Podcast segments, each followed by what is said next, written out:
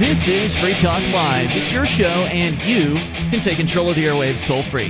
At 800 259 9231, that's the packet 8.net toll free line.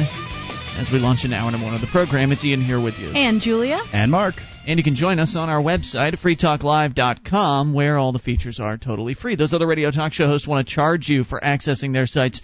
We do it free. freetalklive.com. We've got an update to start things out with tonight here. And then we'll get to the story about a student that was recently arrested over an essay that he wrote for his uh, one of his classes. But first, to Atlanta, Georgia, and CNN reporting, or the AP rather, that a police officer and former officer have pleaded guilty uh, to manslaughter in the shooting death of a 92 year old woman during a botched drug raid last fall. Another officer still faces charges in the woman's death. Now, the other officer, um, my understanding is he was sort of outside and, and not quite as involved. Okay. Officer J.R. Smith told the judge Thursday he regretted what had happened. I'm sorry. The 35 year old said, his voice barely, uh, barely audible. He pleaded guilty to manslaughter, violation of oath, criminal solicitation, making false statements, and perjury, which was based on untrue claims in a warrant. Now, right. Now this isn't um, for for having shot the guy. This is you know for all the lies that le- or the woman. Um, this is all the lies that led up to it. manslaughter is not as serious a charge as first degree murder. Is that correct? That is correct. Well, Okay. you wouldn't be talking about first degree murder in this case because he didn't go in there with, With the, intent, intention? uh, Okay. You know, so would it be second degree murder? now you could make the argument that somebody died during the commission of a felony, and if it isn't a felony to uh, fake a police report like these gentlemen should did, be. it should be. Um, so you could make an argument for what they call felony one murder, which is just as bad as um, first degree murder in that it's punishable in most states by uh, the death penalty. Okay, so is manslaughter not as bad as second degree murder? Ma- manslaughter basically says it was an accident. oh, okay. That's what I Um, thought. second degree murder is uh, you did it on purpose, but you didn't in- really intend to, like a knife fight or something that breaks out in a bar parking lot or something like that. Okay. Felony one murder is more like um, we went to a, uh, a convenience store with the intent of robbing it and had guns with us and shot the clerk while we were there. That's sort of felony one murder. And then um, first degree murder is I caught my wife cheating and um, I'm going to kill that woman. gotcha. Former officer Gregg Junnier, who's 40, who retired from the Atlanta police force in January, pleaded guilty to manslaughter, violation of both criminal solicitation and making false statements. Both men are expected to face more than 10 years in prison. So this is rare. Uh, very rare that you will actually see police officers getting in trouble for stepping outside of their bounds. Well- and I support these uh, these sentences 100%. Well, I don't. Um, I, I have to say that uh, in the case of these sentences, they seem light. really? If- yes, they do. Ten years for shooting somebody in their home? Well, I, it's better than nothing, which is I- usually what it is. I would say that, but um, you know, this is a real abuse of power. Um, they lied, lied, lied about uh, you know who they got the information from. Um, they were just going in to make a, a you know a bust. They did. There was very sloppy police work. They tried to cover their. You know, I guess they lied after they did it. It was sloppy police work beforehand. I think they lied beforehand and they lied afterwards. They lied to uh, to get the approval for the uh, the warrant or whatever it was that they had, and then they lied afterwards to try to cover their tracks. Yeah, that's still. I would call that lying to get the the warrant, sloppy police work. Okay, I'll give them. You know, the, the ten years. Ten years stinks. The Um, charge, but the know, charges followed a, a, uh November 21st no-knock drug raid on the home of Kathryn Johnston, who is was 92. An informant had described buying drugs from a dealer there, police said. When her officers burst in without warning, Johnson fired at them and then they fired back, killing her. Fulton County prosecutor, by the way, she hit three cops. She hit three of them, uh, which is pretty good for an old lady. Fulton County prosecutor, pretty good for anybody under uh, that sort of pressure. Pre- uh, Peter Johnson disclosed Thursday the officers involved fired 39 shots, striking the woman five or six times, including a fatal blow to the chest. He said Johnston only fired once through her door and didn't hit any of the officers. That means that the officers. Oh, now they're saying they weren't hit. Hmm. That means the officers who were wounded were likely hit by their own colleagues, he said. Junnier and Smith, who's on administrative leave, had been charged in an indictment unsealed earlier with felony murder, violation of oath by a public officer, and a few other charges. And then, uh, let's see, another officer also on administrative leave was charged with violation of oath and some more charges. They are very relieved not to face murder charges, but they're very concerned about the three existing charges. Uh, in two of their cases, the prosecutors asked the judge to withhold sentencing until after a hearing. Both men could have faced up to life in prison had they been convicted of murder. And I don't know, the story just goes on. But anyway, just good to know that they're finally, finally seeing some justice in this particular case. It's not going to do any good for the other 39,999 people who have their doors kicked in uh, around the country on a Mm-hmm. yearly basis in this country, but at least in this one instance, justice might just darn well be served. Well, I mean, most of those uh, 40,000 cases that you're talking about, um, people don't die. Um, cops That's or true. or civilians, and and they're just their lives are terribly disrupted, um, either in the short term, in some cases in the long term. Um, Some cases, t- uh, they'll shoot the family dog. Yeah, that's a pretty tragic instance. Um, you know, I I would like to I would like to see something done about that, and I don't know precisely what. Um, you know, no knock raid should be stopped. Is really what my answer Yeah, is. Yeah, well, of course. I mean, as we pointed out that uh, we pointed out originally when this story occurred, and when similar stories have occurred, and they they will continue to occur as long as the war on drugs continues to uh, to go on in America.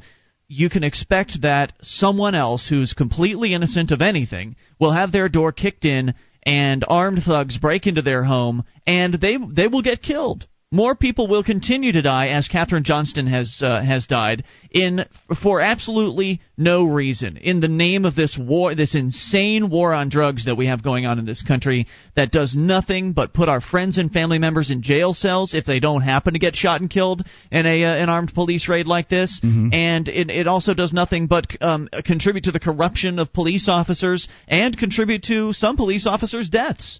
In the case of Cory Maye in Mississippi, a man who's now on uh, death row, as I understand it. Uh, in in his case, he had police officers break into his house in the middle of the night. They thought they had the right side of the duplex. Instead, they had the wrong side of the duplex. So they broke into Mr. Maye's home. He heard an armed gang breaking into his house. Got scared, grabbed a gun, fired, shot and killed the son of the police chief. Now he's on death row, even though he didn't even have the drugs. yeah. So just, I mean, example after example, and Radley Balko over at theagitator.com does a really great job of sort of keeping up on this, and he's got a he's got a map of all of the the notable incidents that have happened that we've known about over the years. For, and it's just stunning when you look at this map with all these little point pinpoints on it of people who were either killed or or harmed or had their lives torn apart by these uh, essentially gung ho cops that are high on an adrenaline rush and are all about just wreaking havoc on people's lives. What's so ironic about it too is cops like that. I imagine they have several guns in their homes, and if somebody broke into their homes in the middle of the night, they would shoot first and ask questions later. Sure, they would. I think, as most people who want to protect their families would do. Yeah, it just goes to show that we're, you know, we've at, at the very least we've taken the first step down um, the road to a police state. Our cops are morally superior to our citizens. Is, is the way it's portrayed, uh, the, the way that it's legislated, the way that it's adjudicated, and the way that uh, most Americans just sort of think. Not, not only that, but also just sort of the uh, the attitude that that conveys to these, or that, that that the police sort of take on when they have these jobs to do. Uh, when their job is to kick in people's doors and and search people's homes and cuff people for essentially doing something that has never harmed anyone else except for maybe themselves. That is using drugs or selling drugs. And in fact, Julia, don't you don't you have a friend that has a, a like a boyfriend who is in the military who is he's just gung ho about this. yeah, stuff, he isn't thinks it's funny when this stuff happens. right. That's the attitude. He he wants to be a cop. He was in a, in the military and he's all gung ho for this kind of behavior and he wants to become a cop now and he thinks stuff like this is hilarious. Stuff like kicking in people's Yes, doors and he thinks and it's funny. others. Right. Sad. And we had sick. An, we had an email essentially from from one of our listeners earlier this week that described the same sort of mentality. He said that he used to think that way, that this was a cool thing. It was a, it's it's fun to uh, you know take a druggie and uh, kick him to the floor and cuff him and drag him around, beat him up a little bit, and ha ha ha. Yeah, don't agree with that.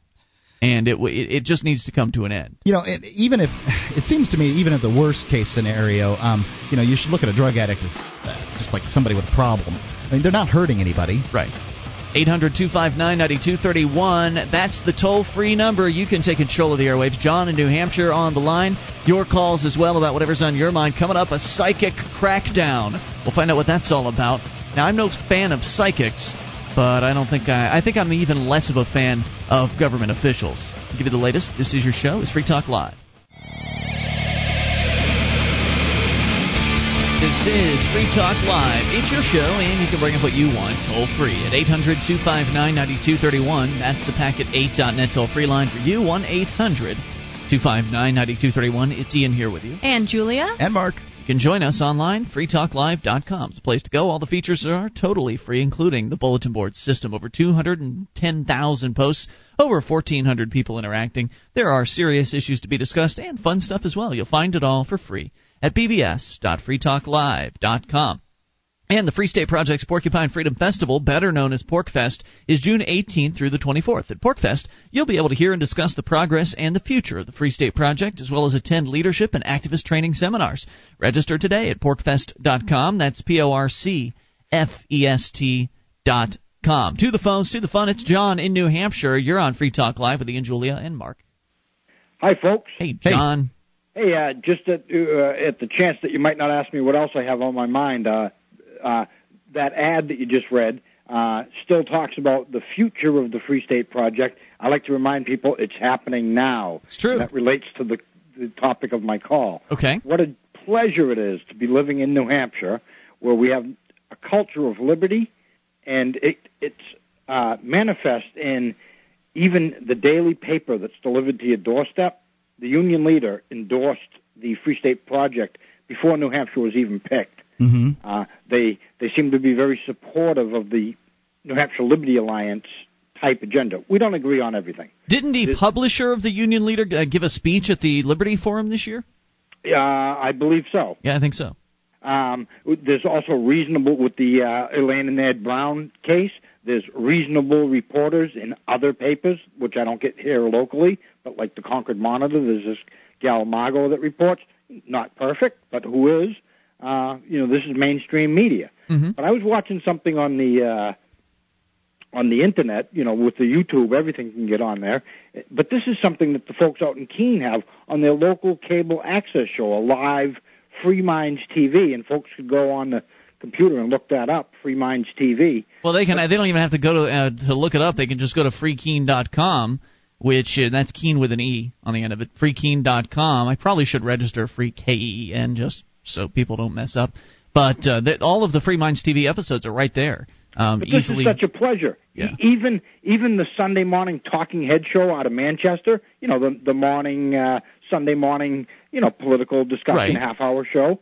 This is this is a show where the talking heads kind of take a middle ground. They don't have some liberal statist bias. Um, it's it's just really a pleasure, and I and I wanted to express that to to folks who may be considering coming to New Hampshire. Uh, it's just one more thing. Uh, you know, uh, I, I like to talk about the cult- culture of liberty. Uh, you know, mo- most folks that have uh, been looking around enough, they know that there's some music, there's some visual arts, there's some videography, and all that stuff. But it's right there in the you know so-called mainstream press. Yep, and it's here- and it's in increasing. There are more shows and more new media, sort of uh, pro liberty media, coming on the air on a, on a almost almost uh, monthly basis. It seems. I guess my point is, Ian. Yeah. e- even the existing media, even I mean, it's a it's a super pleasure to have the activists doing what they're doing, and that's going to influence elsewhere. But Sure. even the existing media, even before the Free State Project picked New Hampshire, there was some support here. The culture here is fantastic. It's the only place that I'm aware of in the country that leans in this direction. And my, I guess my point that I want to say again, it's, it's an absolute pleasure to be able to pick up a paper and read an editorial that just supports. Yeah, there's Freedom. nothing quite like it. And uh, and John, thank you the point. For the you call. and, uh, Much appreciated. 800-259-9231. They're really he's right. I mean, they're here in New Hampshire. There are pro liberty media all over the place.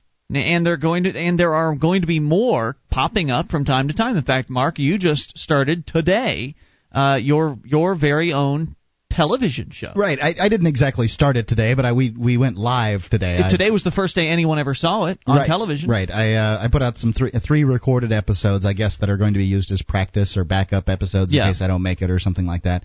Um, but yeah, the uh, the Keene Weekly News with uh, news and views by yours truly.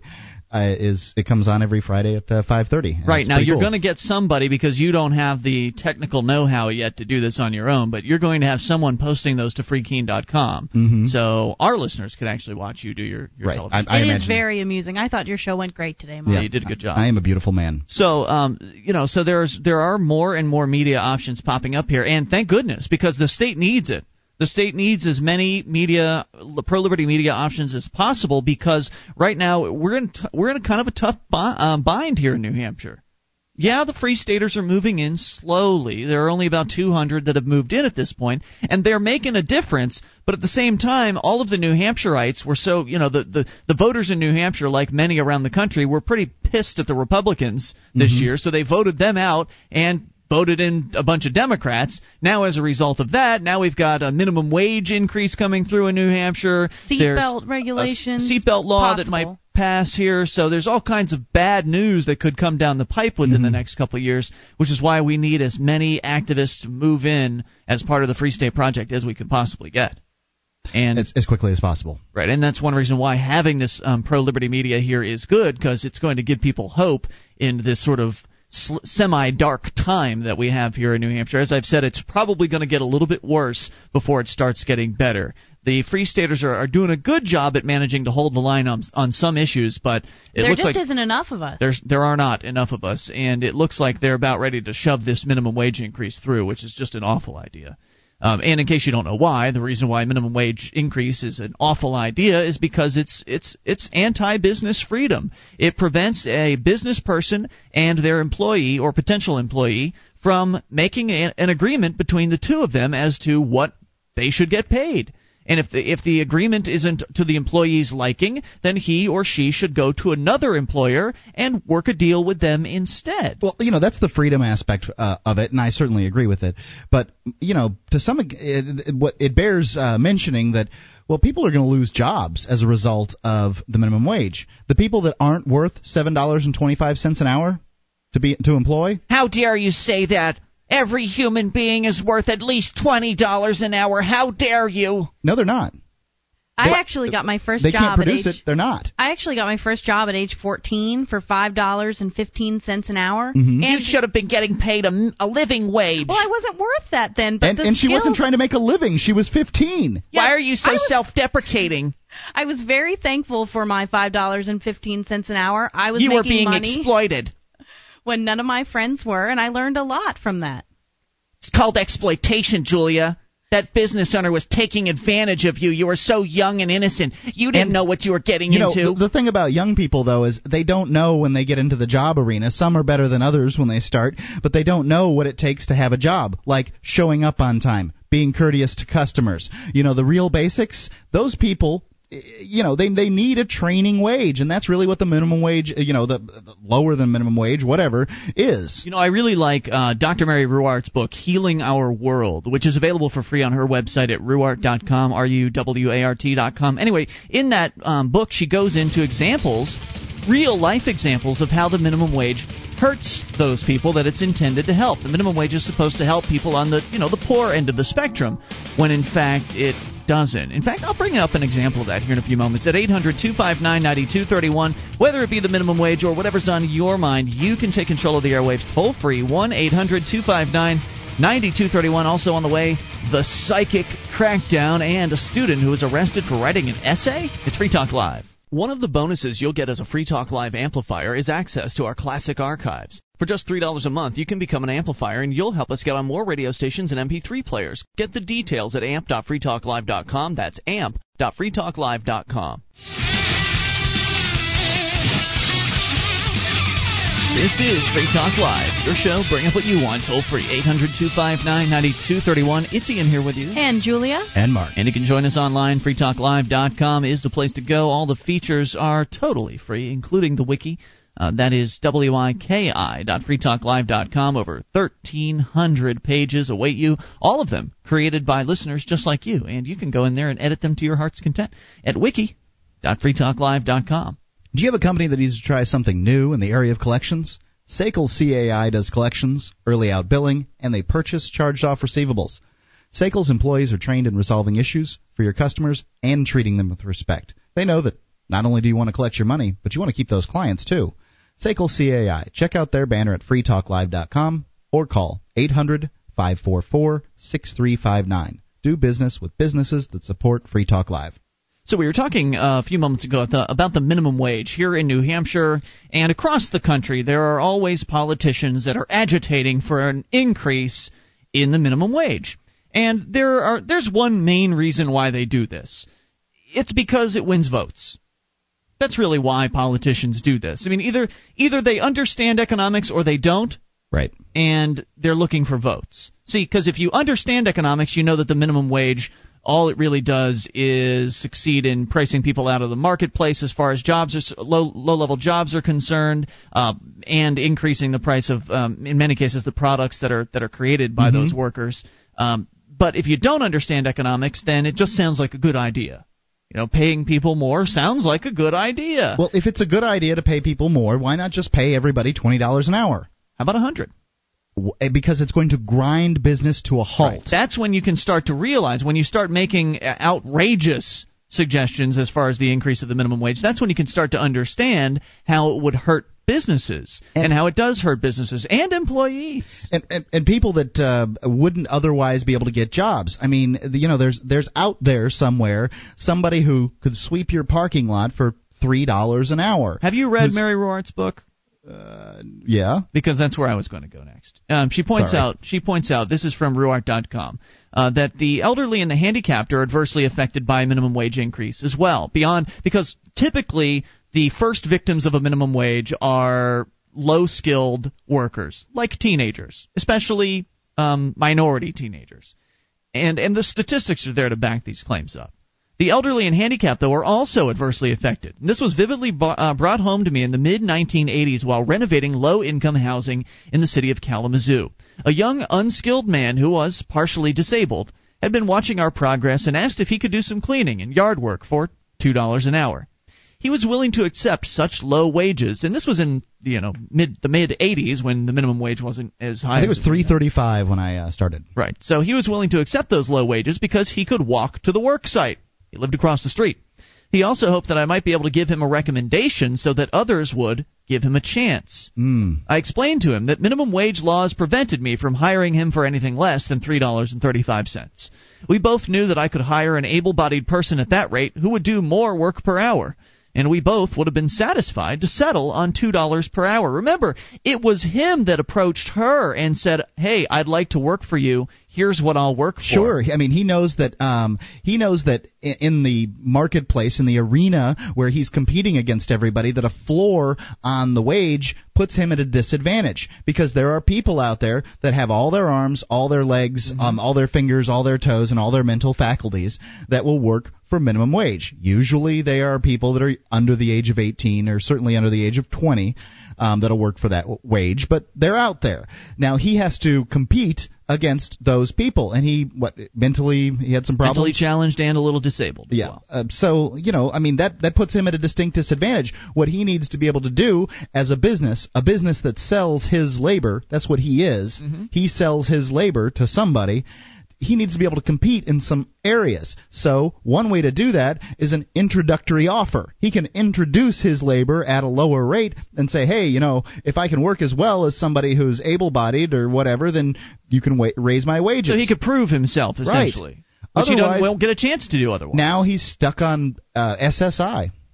But we were forbidden from law by doing so. Had we gone ahead with the $2 an hour deal, government enforcement agents could have fined me, i.e., taken my created wealth at gunpoint if necessary.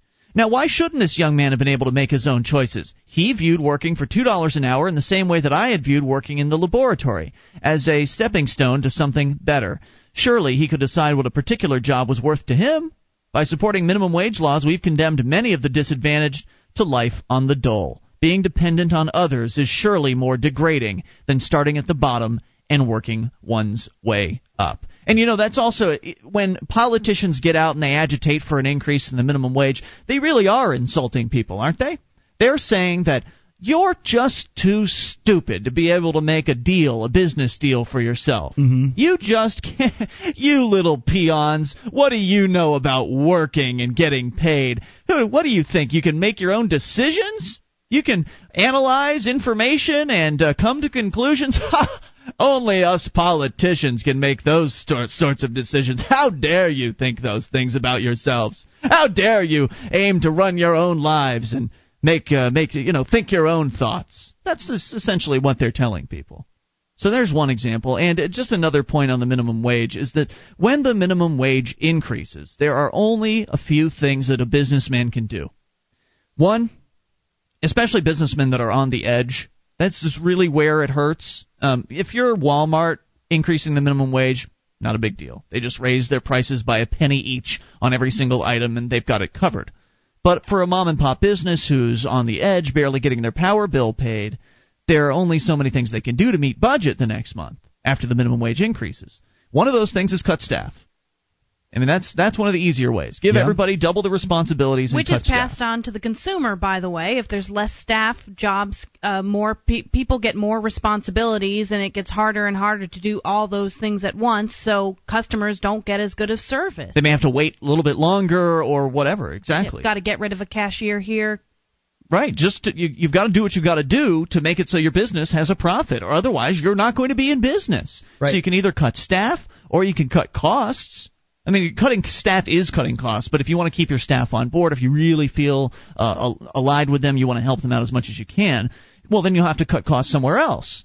Maybe, Maybe you know, don't turn the heat up quite as much. Yeah. Which you know is, is going to affect business as far as customers, customers don't want to be there. Right. Um, you know, there's there's several things that can be done.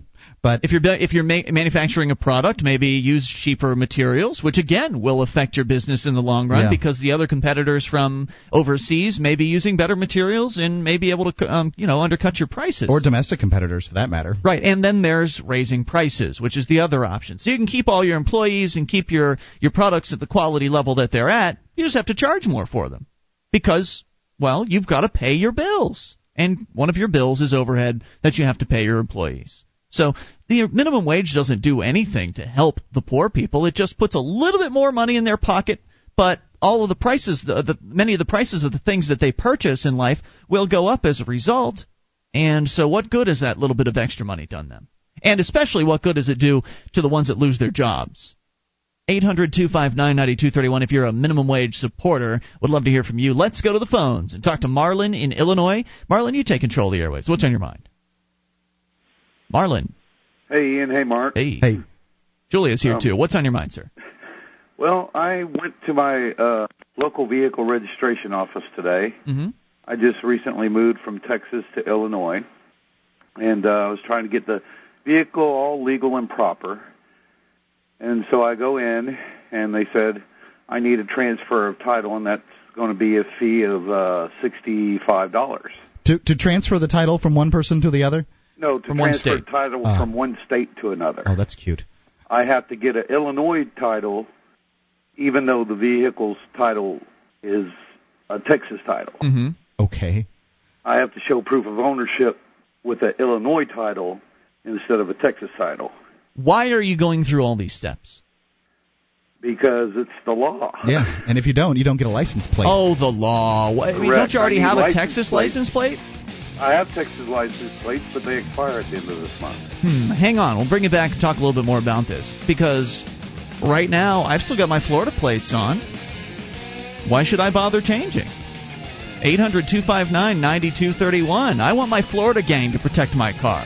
And I'm willing to pay them for it.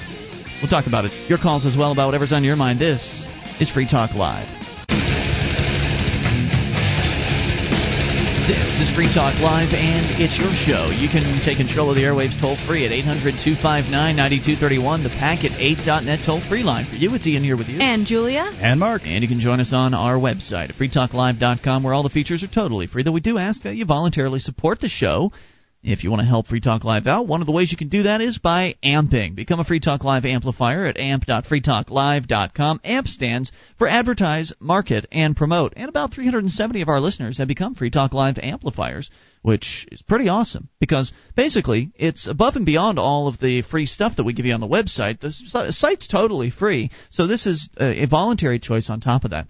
And what you do is you go to amp.freetalklive.com, learn about the program, learn about how all we're asking for is three bucks a month. Now you send in three dollars a month via PayPal or any major credit card or some of our alternative op- options, and as a result, we'll take that money in and turn it around into advertising, marketing, and promoting Free Talk Live and getting the show on more radio stations around the country. And that means more new people coming across the message of freedom. And if that's important to you, then you should help us out. Head over to amp.freetalklive.com and you'll get access to some perks too. Let's go back to the phones. Marlin in Illinois just moved up to Illinois, which uh, fr- from Texas to Illinois. Now, is that from the frying pan into the fire? Mm-hmm. From Texas to Illinois? I mean, Illinois is a bad place to live for, as far as liberty is concerned. They don't like guns very much in Illinois. Uh, I'm sorry to hear that you're there, Marlin, but I, I hope it was a good move for you. Yeah, it was for the girl. oh, I see. One of those things. Well, now you're thinking about registering your car in Illinois, and you're finding out that the process is a little bit bureaucratic and it's going to cost you some money. But my question for you is wouldn't it be possible to essentially tell the state of Texas that you're living in Illinois for part of the year and that you're going to be in Illinois for the part of the year where you you're normally I presume Texas sends you a renewal once a year, right, for your for your tag. Correct. Correct. You just tell Texas that you're going to be up in Illinois during that part of the year. So go ahead and send your renewal uh, notice up to my address here in Illinois. And of course, the state of Texas wants your money, so they'll go ahead and do that. And then you just keep renewing with Texas every single year. And why bother jumping through Illinois hoops? The my thing is the less encounters with LEOs, the better, in my opinion. And with the Texas plates in the small town that I'm in Oh. I feel more of a target. You're in a small town then, where people would notice you and remember your car and that sort of thing. Correct. Got it.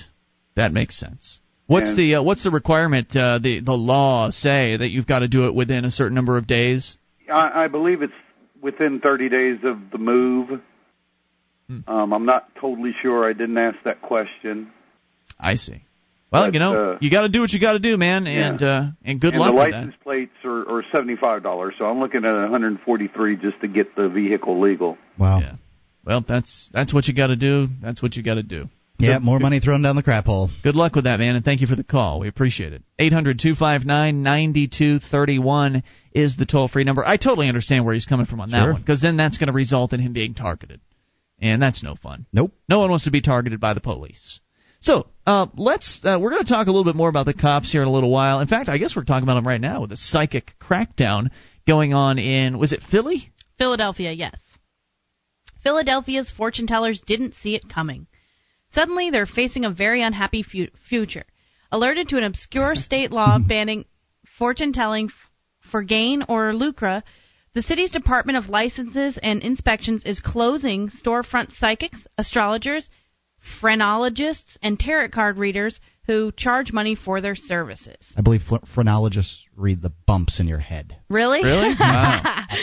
Would make this crap up. Inspectors had closed You didn't make it up, but they did.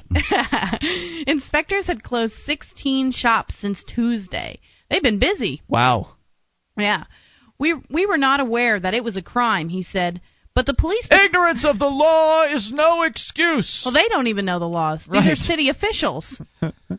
but the police department came to us a few days ago and showed us where the crime code prohibits psychic readings. We looked into it and it's clearly illegal. Hmm. I was surprised. Then make it legal. Yeah, it's so silly. If you're if you are to go back into all of the old laws, some of the most ludicrous things are illegal. Are you going to start enforcing all of those? Well, apparently they're going to enforce this one. And why would they want to make it legal, Mark? Then they can't go around and you know bust people and stuff. Well, they can tax. uh, They can tax them. I mean, they have the. Uh, the, the Oh, they they already got the business licenses. But they for already this got year, this. but they won't have Yeah, next true. year's. They won't have the. Uh, Someone will fill the building space. I wonder what these people are going to do now because when I see most places like this, they're usually run out of home businesses. So these are people that work for themselves. And uh, I mean, what else are they going to do? They've probably been doing this for a while, and they like. I guess they they'll can... just take their scam somewhere else. Yeah. I mean, because they are scam artists, and that's what they're. Con- that's I'm, that's going to be the position of the city officials. I, I don't know if they they're quoted on this, but but they're going to take the position that well, these guys are running scams on the people of Philadelphia, and now that we know that it's illegal, we're going to do the city a favor and and shut them down. You know, uh, these these psychics, uh, I, I really, I don't think they have any excuse. They should have seen it coming. They already made that I joke thought, in the front I of the article. I thought article. that was hilarious. Start to the article. good. What You can about only make that joke once, Mark. Sorry, I didn't know that. I didn't didn't hear that part. what about all the government scams? They scam people all the time. Well, sure they know, do, but they're legal. Um, a friend of mine uh, used to go to these uh, psychic reading parties in Sarasota, and it was just a bunch of uh, really, really wealthy women that would go for an inter- um, you know, an evening of entertainment. They would drink alcohol, and um, this gal, gal would uh, read their fortunes, and you know, it was a show. Yeah. And what's wrong with that? It's Were like they paying for it? Of course, they were paying. Somebody was paying for it. The, the woman that hosted the party. Was Well, they're paying for it. saying you can do it for free Yeah. in Philadelphia. You just can't charge for it. But why would somebody do that? Well, exactly. They have to take time to do it. Time is money. That's ridiculous. Yeah. Well, you know, it. I. It's it, th- you'd think they would be able to come up with some way around this. Um, you know, they they should do the readings for free, And, then, ask for a donation. or or sell uh, sell a product. You know, here buy my little uh, you know prayer rug, or and you'll get a free reading. right. That's a good idea. you know, here's some mystic oil, or here's a crystal. You know, buy this thing and you'll get a free reading. Well, they shut down 16 shops, so I wonder what the process is of opening the shops back up and doing what you're suggesting. I don't know. Uh, Is there more detail in the article? Fortune telling is a profit or fortune telling fortune telling for profit is a third degree misdemeanor. The law has been on the books for more than 30 years. Verdi said that he does not know how many shops operate in the city, but he expected inspectors to close more in the days ahead. Inspectors are not imposing fines and police are not making arrests. You should feel lucky. yeah, you've just lost your business. You should feel lucky. but they will they will if these people try to return to work. Most so-called psychics, he said, are not little old ladies with kerchiefs on their head, but clever con, art, con artists capable of stealing large sums, stealing. Yeah, sorry, no, they're not stealing anybody. I mean, unless they're actually picking someone's pocket during the uh, the reading, they're getting these believers. People that go to psychics believe in psychics. They're getting these believers to voluntarily turn over their money. Now, how much different is that from a church? right. Uh, you know, there's people out there be- that believe that you you pick the religion, they believe it's not true, that it's a scam, that it's uh, you know nonsense. So why is that a difference? I mean, what's the difference? Essentially, they're espousing a religion, the ability to speak to the dead. So it's a scam when you're looking into a crystal ball, but not when you're reading an old book. I mean, really, there's very, very sl- subtle differences here. And yes, I know most most religious leaders aren't trained in the art of cold reading, which is, by the way, how most psychics do it. They they've got someone that essentially walks into their office cold, like a cold call in mm-hmm. sales. The person walks into their office, and the psychic is trained to ask certain questions eh, that that will Find things out about the person. yeah, so find can, basics out about the person. And they'll sort of base their questions off of those questions, and and they'll base their presumptions. And and, and really, it's just it's an art. It's a scam art, but it is an art of cold reading, and some of them are better than others. And you know what? If you believe in psychics. You're making a voluntary choice to go and patronize these people. Mm-hmm. I don't understand why this needs to be made illegal. It's not like somebody who's going and it's not like the t- the uh, the gypsies that'll go around and sell you a you know a new color for or a new coating for your driveway which washes off with the next rain. Well, I don't know that that's necessarily um, gypsies that are doing that. It's the scam artists that are going around and doing it, and and largely what you're talking about is, um, in as far as uh, psychic readers, is you are talking about people who are actually ethnic gypsies that that do this. You know, so what? So it doesn't matter what their um, ethnicity is. It matters whether or not they're um, misrepresenting their product or you know that kind of thing. As far as I'm concerned, you know, buyer beware in the area of uh, psychics. totally. Buyer beware in the area of everything. Yes. Well, I, I think that if a um, contractor comes to your house or somebody comes to your house and says, "I'll paint your driveway," and um, you know it'll last for uh, you know, and you ask them, "How long will it last?" Years. And it doesn't last years. You should have some kind of uh, recourse, and that recourse should be, um, you know, Sure. Then you're in in, the area of, uh, then you've entered courts, into a contract. The contract with a psychic is I'm going to pay you to tell me what you think my future is going to be. yes. There's no scam there. Mm. They may be, di- you know, the, the the whole concept may be dishonest, but you know what you're getting into when you go to a psychic. 800 259 9231. Are you someone who believes in psychics? We'd love to hear from you. And I would like to point out that Free Talk Live will never have a psychic on the air. Ever. It's the worst radio you could possibly have. Hour two's coming up. Would you like to help others find Free Talk Live? You can help us advertise, market, and promote the show at amp.freetalklive.com. Consider becoming a Free Talk Live amplifier now for $3 a month and get some cool bonuses at amp.freetalklive.com. This is Free Talk Live, and we're launching in hour number two. You can take control of the airwaves toll free at 800 259 9231. That's the packet 8.net toll free line for you, 1 800 259 9231. It's Ian here with you. And Julia. And Mark. And you can join us on our website at freetalklive.com where all the features are totally free. That, once again, freetalklive.com. We start things out this hour by going to the phone calls. It's Dennis in New Hampshire. You're on Free Talk Live with Ian, Julia, and Mark. Hey, Dennis. Howdy, folks. Hey, what's on your mind? Well, I was listening to the podcast uh, with your awesome interview with this guy, Robert Menard. Mm, from Saturday, Who- yes. Yeah, he, the guy who managed to somehow, like a ninja, evade the system, which was very cool. He's a Jedi. You do not need to Uh, see yeah, totally. I have this wonderful like like boy fantasy of being a Jedi. Like, no, cop, you you must, you know, I am not the droid you're looking for. Right. It's so awesome. Um, but one of the things that he was talking about, you asked a great question, like how do we short circuit this whole annoying thing of having to elect people and fix the laws, uh, assuming we don't want to have laws over us. And he talked about firing your representatives, and he gave some like quick way you can somehow do that, which is, I guess, sort of how he became a free man or Well, something. his example doesn't really apply. Um, he to- uh, apparently on his website, and I think he mentioned it on the air, but definitely on his site, he points out that at least in his area of Canada, I don't know if it's this is across Canada, and I'm sure some of our Canadian listeners could verify, but he claims that when a representative is elected, they send out a uh, a piece of mail to every single, I guess, registered voter, or maybe every single person in their their district, essentially announcing, "Hi, I'm your representative." And he his his suggestion is that you they will be your representative unless you write them back and say no, no, you're not. and uh, obviously, we don't get those letters here in America, so I don't know if that would really apply. and he he mentioned that the underpinnings that made that the case was that uh, he was operating under a common law system. And it turns out that is one of the differences between Canada and the U.S. As I understand it, I'm not a lawyer, but I'm sort of I, I have to deal with them sometimes.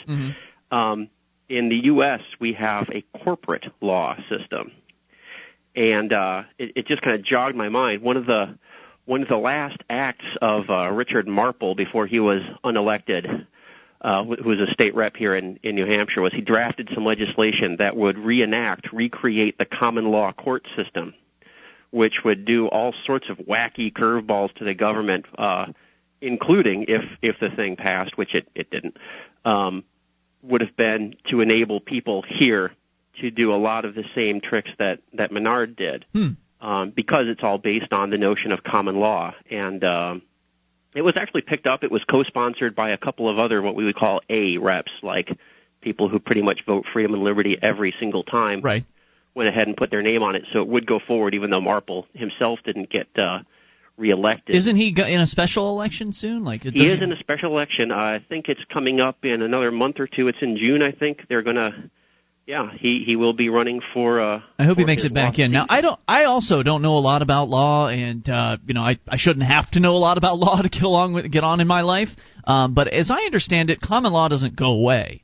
Um, but but the court system, as you point out, is a corporate law situation where essentially, you know, the government has incorporated itself, whatever the heck that means. I really don't know what it means.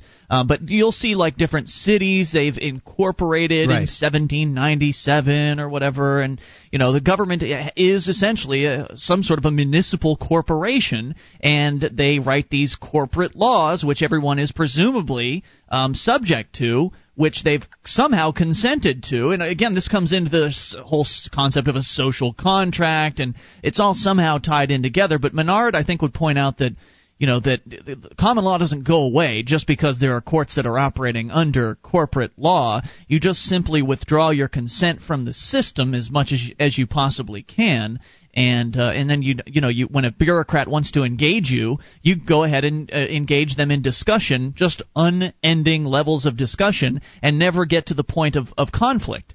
And um, it, it, all gets so mumble jumbly to me. You, now you're talking like some of the state reps. It's really freaky, Ian. Well, you know, it's it's fast. It's a fascinating concept. You know, the idea that basically when a government sends a a notice to you to uh, to appear in front of them or whatever whatever their demands are, um, there are usually only three ways that people respond, and there are usually only three ways that bureaucrats are used to people responding. They either pay the fine, uh, or they ignore it, or they take it to court. They contest it. And he's saying that, you know, if you just take it to court, then you've entered into conflict with these people, and then you're you're playing by their rules. He's suggesting that there's a, a fourth option that, of course, they don't tell you about. You know, sort of like how the judges don't tell people about jury nullification. He says there's there's this fourth option of discussion they're giving you this notice. This is an offer to do so and so, an offer to agree to do so and so for these bureaucrats. And you're just simply writing them back saying, "Well, here's my offer, and I like would like you to answer some questions before I go ahead and do what you know what you're requesting of me to do." And you just go back and forth with them, and they'll eventually give up on you because you're just too much of a you're just too difficult for them. They want someone who's going to be a pushover. They want someone who's going to either ignore them, pay the fine, or take it to court, where inevitably they're going to lose most likely. Either that or they send their ninjas to smite you. Yeah, there you go. Dennis, any other thoughts? That's it. Thanks, Talk dude. Later, Appreciate it. 800 259 9231. So, yeah, what Robert Menard is doing is definitely outside of the box. But he's, I think, you know, I think he's very right to point out that there may very well be things out there in this legal system of ours that we don't know about. You know, these lawyers wrote all the rules, so maybe there are some rules that they just didn't tell you about in government high school. Maybe there are some things that when it says there are three options on the back of the ticket, maybe there is something else you can do. They just don't want to tell you about what those things are. Why would they? It would put their power in, in jeopardy, wouldn't it? I, I I don't know. It's uh it's all so strange to me. 800 259 9231 is the toll free number. If uh, you have any comments on that whole concept, the concept of basically turning the bureaucrats' methods around on them.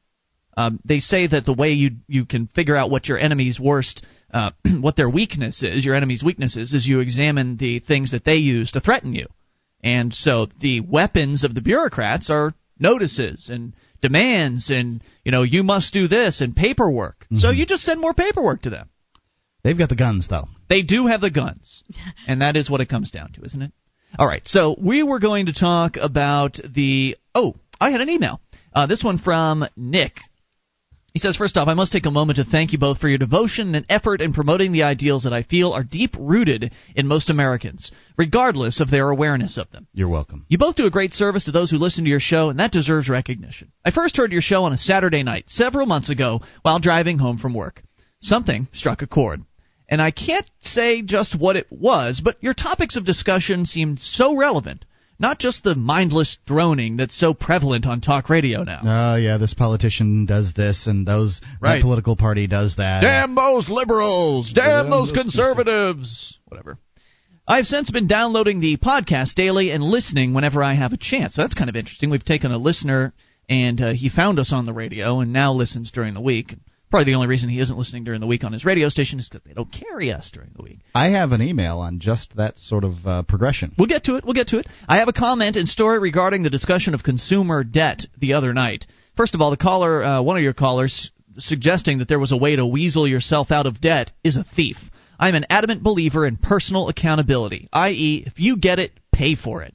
The idea of using some loophole to absolve yourself of debt that was assumed by yourself is, to put, it, put it lightly, theft.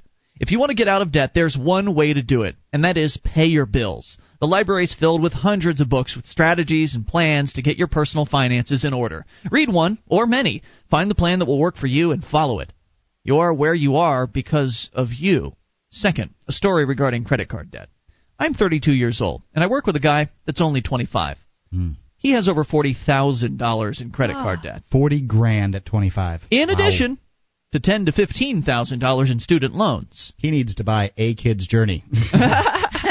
Somebody should have bought it for him when he was younger. Well, that's not the approach he's going to take. He's given up on his uh, his debts, and this is where I lose my mind, says our emailer, due to my beliefs regarding personal accountability. I saw him making a to-do list one day.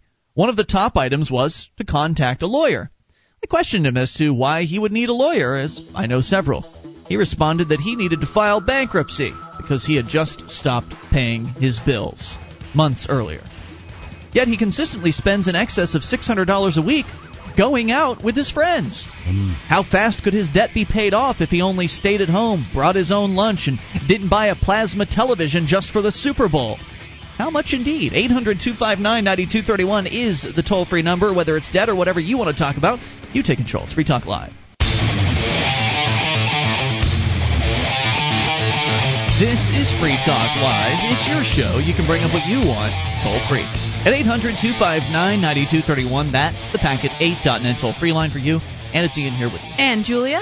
And Mark, You can join us on our website at freetalklive.com. All the features on the site completely free, including the updates. You just get signed up, and we'll clue you in whenever there's something fresh to announce about the show. Get on the list for free by going to updates.freetalklive.com. That's updates.freetalklive.com. Appropriately enough, we're talking about financial literacy. Got an email in. We'll continue that in a moment. But April happens to be Financial Literacy Month. So give the child in your life financial literacy, be they son, daughter, or sibling. A Kid's Journey to Getting Rich by Jewel Thornton teaches a child the basics of finance, money management, and real estate investment.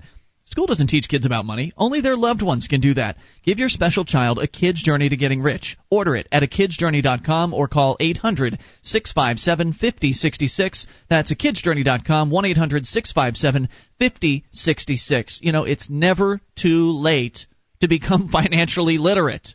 Never too late. Even if you've gotten yourself into mountains of debt, understanding the concepts of assets and uh, liabilities and investments and all those things, it's really important. And unfortunately, most parents weren't taught it in government school, so they don't know enough to teach their kids about it unless they happen to go on their own to learn these things.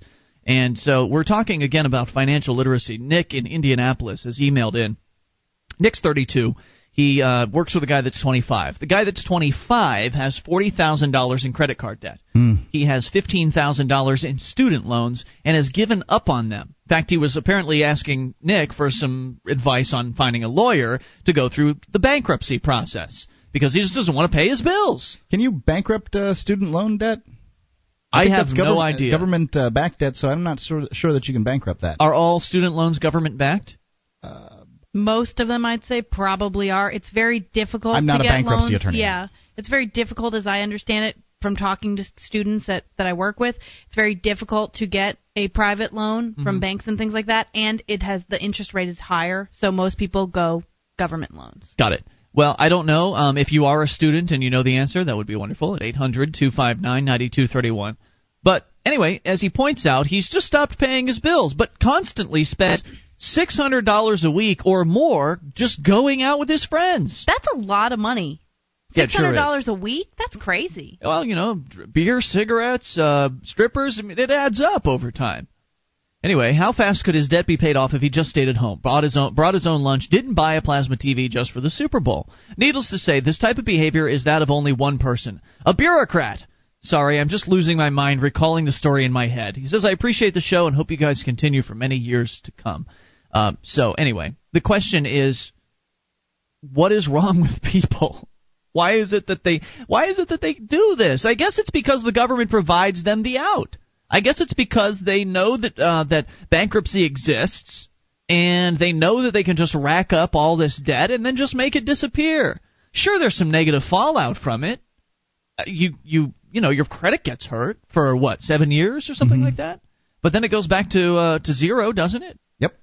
And then you get a clean slate. So you've just charged up a bunch of credit cards, bought a bunch of crap and Well, they've changed the bankruptcy laws uh, now, and they're they're much more stringent than they were a couple, even a couple of years ago. well that's good. A lot of people were, uh, you know, charging things up, buying big screen TVs and cars and stuff like that, and then you know just jumping out on their responsibilities. So I guess in some cases they do have to. I guess when you go through bankruptcy, you do have to give up some of your stuff, right? Don't you have to sell it, like fire sale, fa- fire sale? it depends on the uh, situation. So, in a lot of cases, no. So you could keep the plasma TV. I don't think you know. I don't know um, about the plasma TV. I, I I don't have experience in that area. But I guess you can claim cases, you don't have it anymore. In com- some cases, the answer is no. Right, and I'm sure if you know, I'm sure if you know the bankruptcy system and you know how to work it, you can make it so you can just claim that well you don't have those things anymore. And they when in fact they're in a storage locker somewhere else, and you just go through the proceedings, get all the debt wiped away, and then get your stuff back. Anyway, it's it's it's disgusting. Just the the lack of financial uh, the lack of financial understanding and personal responsibility. Well, that's they're two they're two things that are absolutely intertwined, and I, you know I like talking about it on Free Talk Live because it helps people maybe get get a clue. And That- it's a real problem. What It's do a major problem. why do you say that? Well, I work with a lot of kids, and when I hear them talking about what kind of debt they've got and, and what kind of spending habits they have, it just blows my mind. When you say kids, Well, I don't really mean children, obviously. I'm talking college students, age and teenagers, ages 18 to 25. Going, I I know a girl, and she has thirty thousand dollars in school loans alone, and she's not done yet. Mm. She spends, you know, she goes out on the weekend, drinks beer, that sort of thing. Sure. And when I and, and her attitude about money is, well, money is just you know it's just money and, and having having fun is important and it costs money to have fun Right. so i'll just pay it off later Well, um, you know, when you when you decide you're going to pay it off later, there's a lot of interest that Yeah. builds in the process. oh I don't yeah. think they understand it. yeah they just don't get it I think that um, you can have fun now and uh, still not rack up a bunch of debt. You just kind of kind of wa- watch out. yeah exactly that's Well, if you're going to school, uh, if you don't have uh, you know parents who are going to bankroll that for you, there's no way you can avoid racking that sort of debt up. And I think you pointed out uh, to, off the air that this particular person is going to school for sociology, which means that she's going to have a college degree in something that you really can't get a job in it's like art unless you go, unless you get a teaching job. yeah That's really the only way that you can well capitalize. colleges are really good at turning out teachers Yeah, and and you're you're right. People just don't have a clue as to how powerful these interest payments can be. Okay, it's thirty thousand dollars in debt, meaning that's what your principal is. But what's that thirty thousand dollars going to be twenty years down the line? I don't know what the 60? what's the payback on a college loan. What's the length of time? You know, a house it's usually th- fifteen or thirty years, mostly thirty years, in many for many loans. Mm-hmm. What's a college loan? i have no idea but my dad is still paying off his college loan and he's in his 50s Didn't he go to college late though? Well, he started college when he was young, and then he continued when in uh, young 40s. So it's been 10 years. So I know that when you when you buy a house, you get that uh, little truth in loan sheet that shows you your original loan amount, say one hundred fifty thousand dollars or whatever. You can even buy houses for that these these days. I guess you can now that the price is dropping. But your original loan amount, and then the number of years you're going to be paying, and at the end, if you pay the the, the required payment every single month for Like 30 triple. years, it will be at least double, if not uh, 2.5 times, maybe a little bit more, what your original loan amount was. Meaning you're paying at least twice as much in just interest alone. So not only are you paying back the original amount, or in this case, her thirty thousand dollars, I bet you that'll turn into sixty thousand dollars, maybe even seventy. A lot of student loans can be very low. Um, I, I'm not saying that I recommend student loans, but uh, they can be a little lower because they're government. because they're subsidized. Mhm. But either way, you're still going to be paying through the teeth Sure. later. Uh, you know, if you wait till later. Well, why sad. would somebody who doesn't know anything about money and doesn't really care about money just thinks, oh, it's just a couple of dollars here and there or whatever? Why would they, like, interest payments don't concern them because they're not so concerned about money. And I think the mentality is that, well, when I get a job with my college degree, I'll be making forty thousand dollars a year, so I'll be able to pay that debt off in two years, and it, it it'll be easy. But yeah, but it's by not. that time, by that time, then they've got a car payment to make and a, a house and or rent, to pay or a house payment. Yeah, I, ne- I never got a college degree, and uh, I'm not taking a job for forty thousand dollars a year. One eight hundred two five nine ninety two thirty one is the toll free number. They don't realize what's coming in the future, and then they get loaded down with several instances of debt, and they can't get out. Well, they can, they just don't know how, and they don't. They're not interested in it. They just want to drink some more beer. More on the way. It's Free Talk Live. With your help, we can spread the message of liberty around the world. Consider becoming a Free Talk Live amplifier for just $3 a month now at amp.freetalklive.com. If you can't afford it, keep enjoying us for free. If you can spare the three, visit amp.freetalklive.com.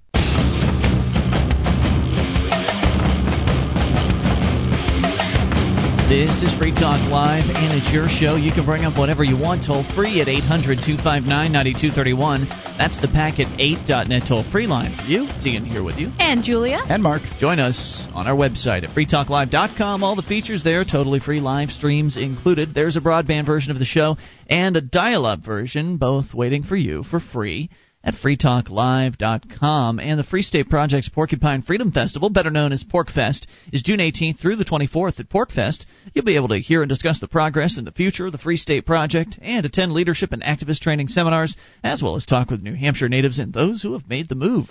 So register today at porcfest.com. That's P O R C F E S T.com. Let's go to the phones, to the fun. Let's talk to Max in the United Kingdom. You're on Free Talk Live. Hey, Max. Hello, good evening, ladies and gentlemen. Uh, Good evening. Thanks for taking my call again. Yes, sir. What's on your mind tonight? Right, uh, a couple of things I didn't, I couldn't get to yesterday because it was at, at the end of the show. Um, number of things actually. One of the first things is actually that I thought, and it seems to be common understanding that to burn a flag is is a terrible thing. The United States flag, of course. Mm-hmm. Um, but actually, it's actually in the United States Code of uh, Legislation, if you like, that it's actually the way to uh, render the end of a fitting emblem for display, i.e., a flag, is to destroy it in a dignified way and preferably by burning. And It's that true. is- yeah, I know. I couldn't believe it. It's uh, as the board board op said, it's um, hidden in plain sight. All the laws are there. People bother to read them, and some of the stuff I've discovered uh, following research from listening to Mr. Maynard that you had on there from Canada. Yes, Robert Menard. Okay.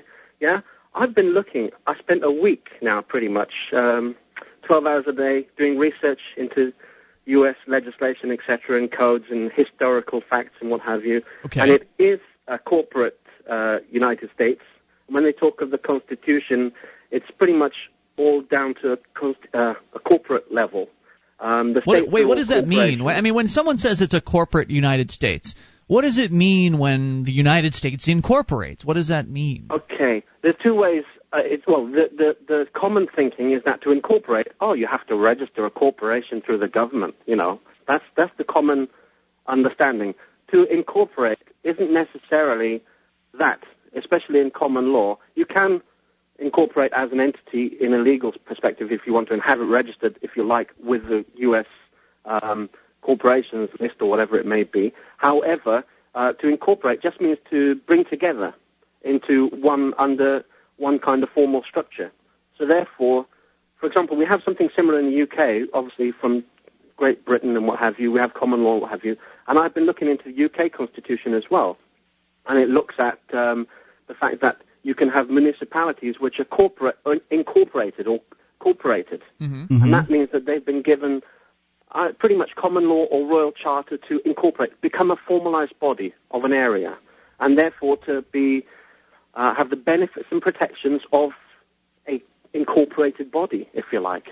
Is, And is that why if you look is that why bureaucrats have what they call sovereign immunity because they're essentially working for this corporation, the city or the the state that um, they they can't Um, be sued, sort of like officers of a corporation? Compli- complicated in, in that respect. There's various sets of laws, as for what I can understand, that cover that. Yes, you can have off, an officer, uh, an immunity as officer of uh, a, a sovereign item, a sovereign entity, which is possibly under, depending how you say you were to attack them in, in, in a point of law, that it might be able to cover themselves under something like that, but they would also be able to cover themselves under the fact that the regulations, i.e., the terms of uh, entity within that formalized corporation or incorporation, municipality, etc., Mhm. would be that the rules governing you know, all these codes of legislation would be that to protect themselves, they are free from prosecution in those cases. I, I looked at one thing. I So it's just the corporate what it was. rules. Like if you don't like the corporate rules, too bad, screw you. You can't prosecute the bureaucrats. Well, yeah, this, and this goes kind of, as I said, it goes kind of pretty much into what uh, Robert Menard was saying, in that um, if you accept, there's, a contract is a two-way thing. Someone offers, there's got to be someone that's offering something, someone to receive something. Yeah, every has to then contract I've ever ever gotten into was definitely a two-way thing. I the offer was made, to be. It I has to be a accepted the thing. offer, and you have to understand the offer before you can truly accept it.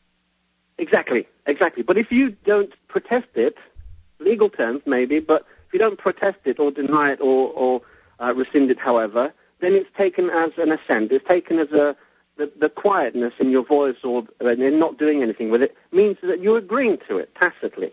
That's Yeah? uh, that, the way. That, now, that's not the way most contracts work, but it is the way the legal system presumes. It is exactly the way that they're able to catch everyone into this thing. And then you've got a deeper element to this in the fact that it's been so intrinsically, I don't know, enmeshed into every everything and anything using, you know, blowing people's minds or making under well, it can't a lot of people can't comprehend this, so therefore when they set up a business, they do go and think, Okay, I've got to get a license. And they get a license from the state. And as soon as you get a license from the so called state or the corporate body, you're subject to their rules. you're rules. now governed by their rules. Mm-hmm. Whether you know them or not, it's your duty to look them up or to refuse them. And then as you do that as a business, obviously then if you have employees, well, hang on, you're bound by their rules now. So you've got to follow all their rules and you've got to take on the employees and you've got to take on these social security numbers. If not, you're opening yourself to their legal system. It, it is pretty much an us and them situation, and it is so enmeshed in your society and over here too. Mark, you, hold on a second. Mark looks confused. I'm just wondering how it is that uh, we were uh, we engendered this responsibility because we uh, because the company incorporated Who engendered what responsibility? When you Um, say we. to be able to get the uh, to have to have the social security numbers that kind of thing. You don't have to have the social security number. You don't. Okay. But no, you don't. But it will one will one would have been issued for you at the time of birth. The doctors that you know they like people to go into a hospital and uh, have. Uh, I've looked at this partly as well. They people like to. You've got to go in hospital. You've got to have a birth in hospital. You can't have one at home. And if you do have one at home, you've got to have a registered licensed practitioner there to deliver the baby. hmm If they then have a licensed person there, whether in hospital or outside, they have a duty because they're an officer of the government by way of a license, etc., etc. of Right. their It's the rules they have to follow. Exactly. So therefore, they have to register uh, what's called a record of live birth. I was reading about this not so long ago. A, rec- a record of live birth, which means that oh, there you go. Um, that has been an- another item produced, if you like, and so that has got to go in the register of the United States Corporation. Right. So the only way And to actually have a kid outside of the system is to not involve the hospitals, not involve uh, one of these Exactly. registered home nurses or whatever, and just Because- do a home birth, which is what some people we know have actually done, and their kids, as a result, are completely off the map.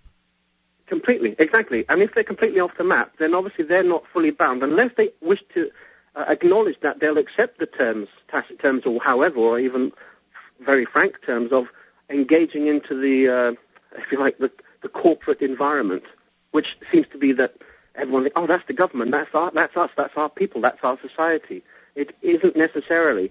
If um, oh, the other thing is, as a social security number does get registered, if it does go through that process, that it will get registered up anyway. Some kind of uh, security number will be identified for that entity that was born, that for that record of live birth, and that's the one that you will be, because I think you're obligated to, uh, from about within the first five years or after the five the kid is five years old, you have to then you've got to register it, otherwise you'll be in deep trouble, etc., etc. That's another little one of these legislative things that compel people to.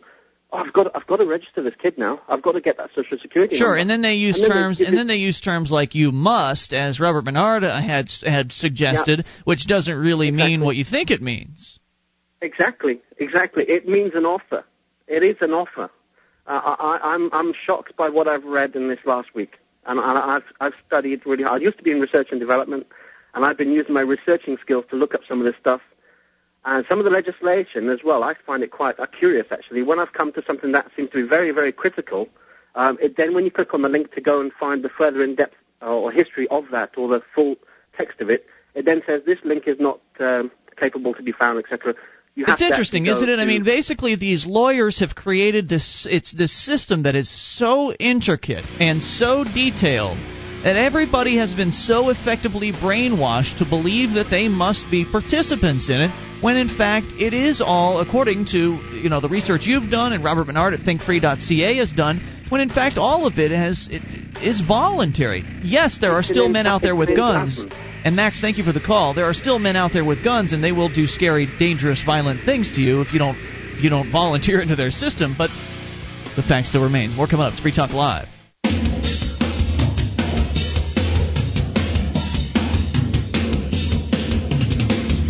This is Free Talk Live, and and it's your show. You can bring up whatever you want toll free at 800 259 9231. It is Ian here with you. And Julia. And Mark. 1 800 259 9231. Join us on our website at freetalklive.com. If you like the show, then buy some stuff at store.freetalklive.com, where we've got all kinds of neat new products that are for sale in a pre order phase right now, though I was talking with our store manager, Johnson, today and uh, he told me that he's getting ready to place the orders for those pre-ordered products. So shouldn't All of be, them?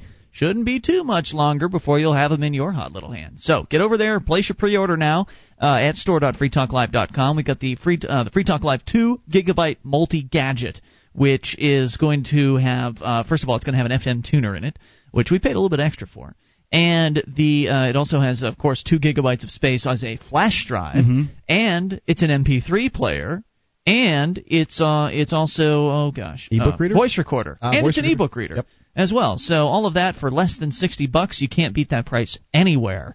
It, and it's only available through our store. At store.freetalklive.com not to mention all the other cool clothing items like the free talk live hoodies which were in high demand the free talk live ladies t-shirts. Also people love the free marketeer uh, logo which doesn't have really anything to do with free talk live. There Free Talk Live isn't anywhere on the Free Marketeer products. It's just a cool looking logo, and so people wanted it on a T-shirt. Now they have that too. The Free Talk Live beanie cap, the Free Talk Live lighter and bottle opener combo, and a retractable lanyard, all for sale right now. Plus all the old great products like our classic archive DVD collector sets and the original Free Talk Live T-shirts and more.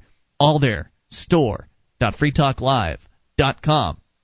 So then, uh, whether it's common law or whether it's uh, monetary fiscal responsibility or whatever's on your mind, you take control at 800-259-9231. In the meantime, we go to the uh, the email box, Mark, and uh, I guess an email about the different types of Free Talk Live listeners because we had one guy email in uh, who said he just happened to discover the show one night on on his local radio station, and it, it caught his notice, and eventually he turned into a, a full 18 hour a week consumer of Free Talk Live. There's a process there, isn't there? There, well, you know, so it's outlined in this uh, email by Trent.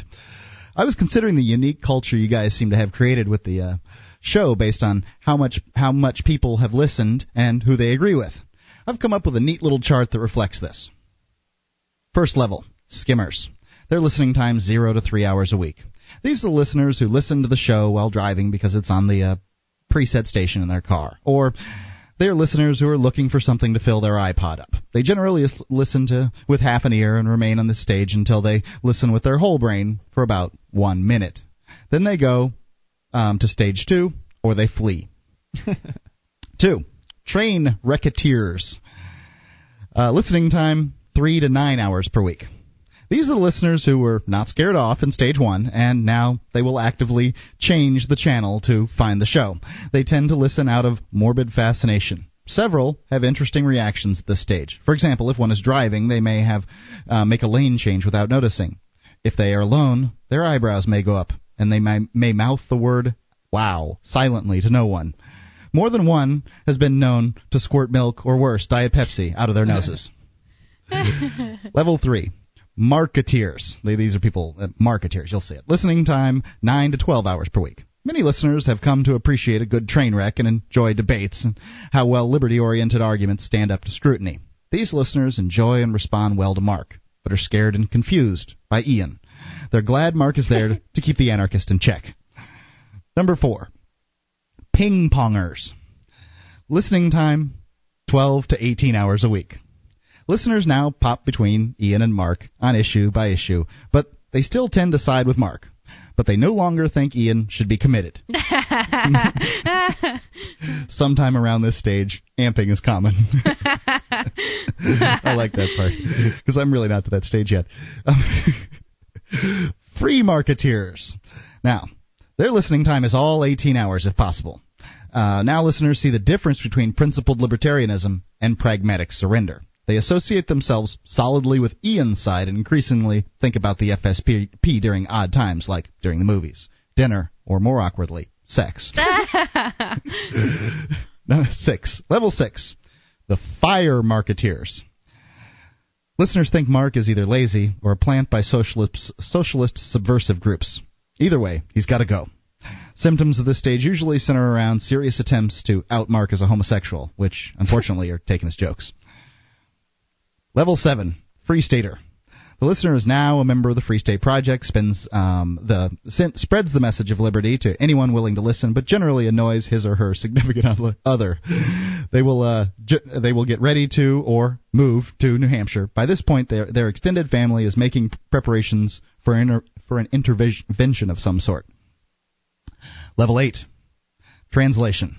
The listener, after fighting for years of freedom, becomes perfect in the eyes of the freedom gods. The listener is translated to heaven without death. Although this stage is theoretical at this point, I suggest you meet Russell Kanning while you can.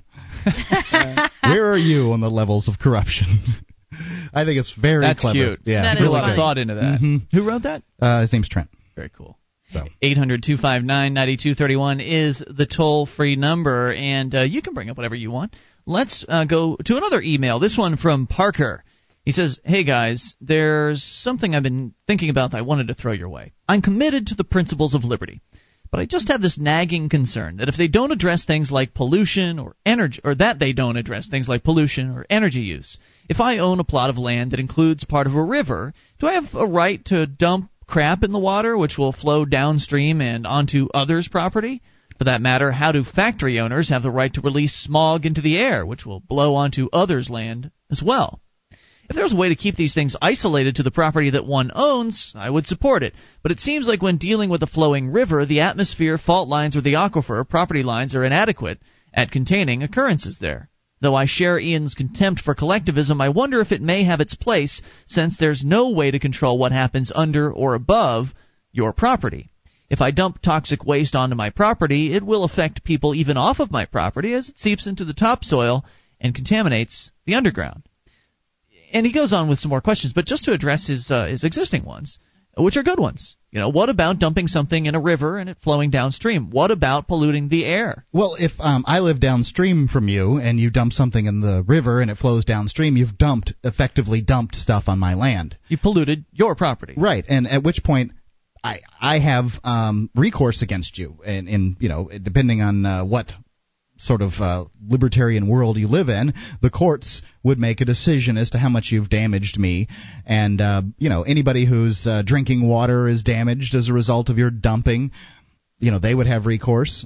You know you can really harm people depending on what you dump Sure. in the water, and that's Whether going to be a lot of recourse. Well, whether it's government courts or arbitrators, either way, they're going to side on the uh, in the favor of uh, those who have had their lands polluted. Because again, in, at least in the arbitration world, I don't know about the government courts because government can be influenced by those with the most political sway.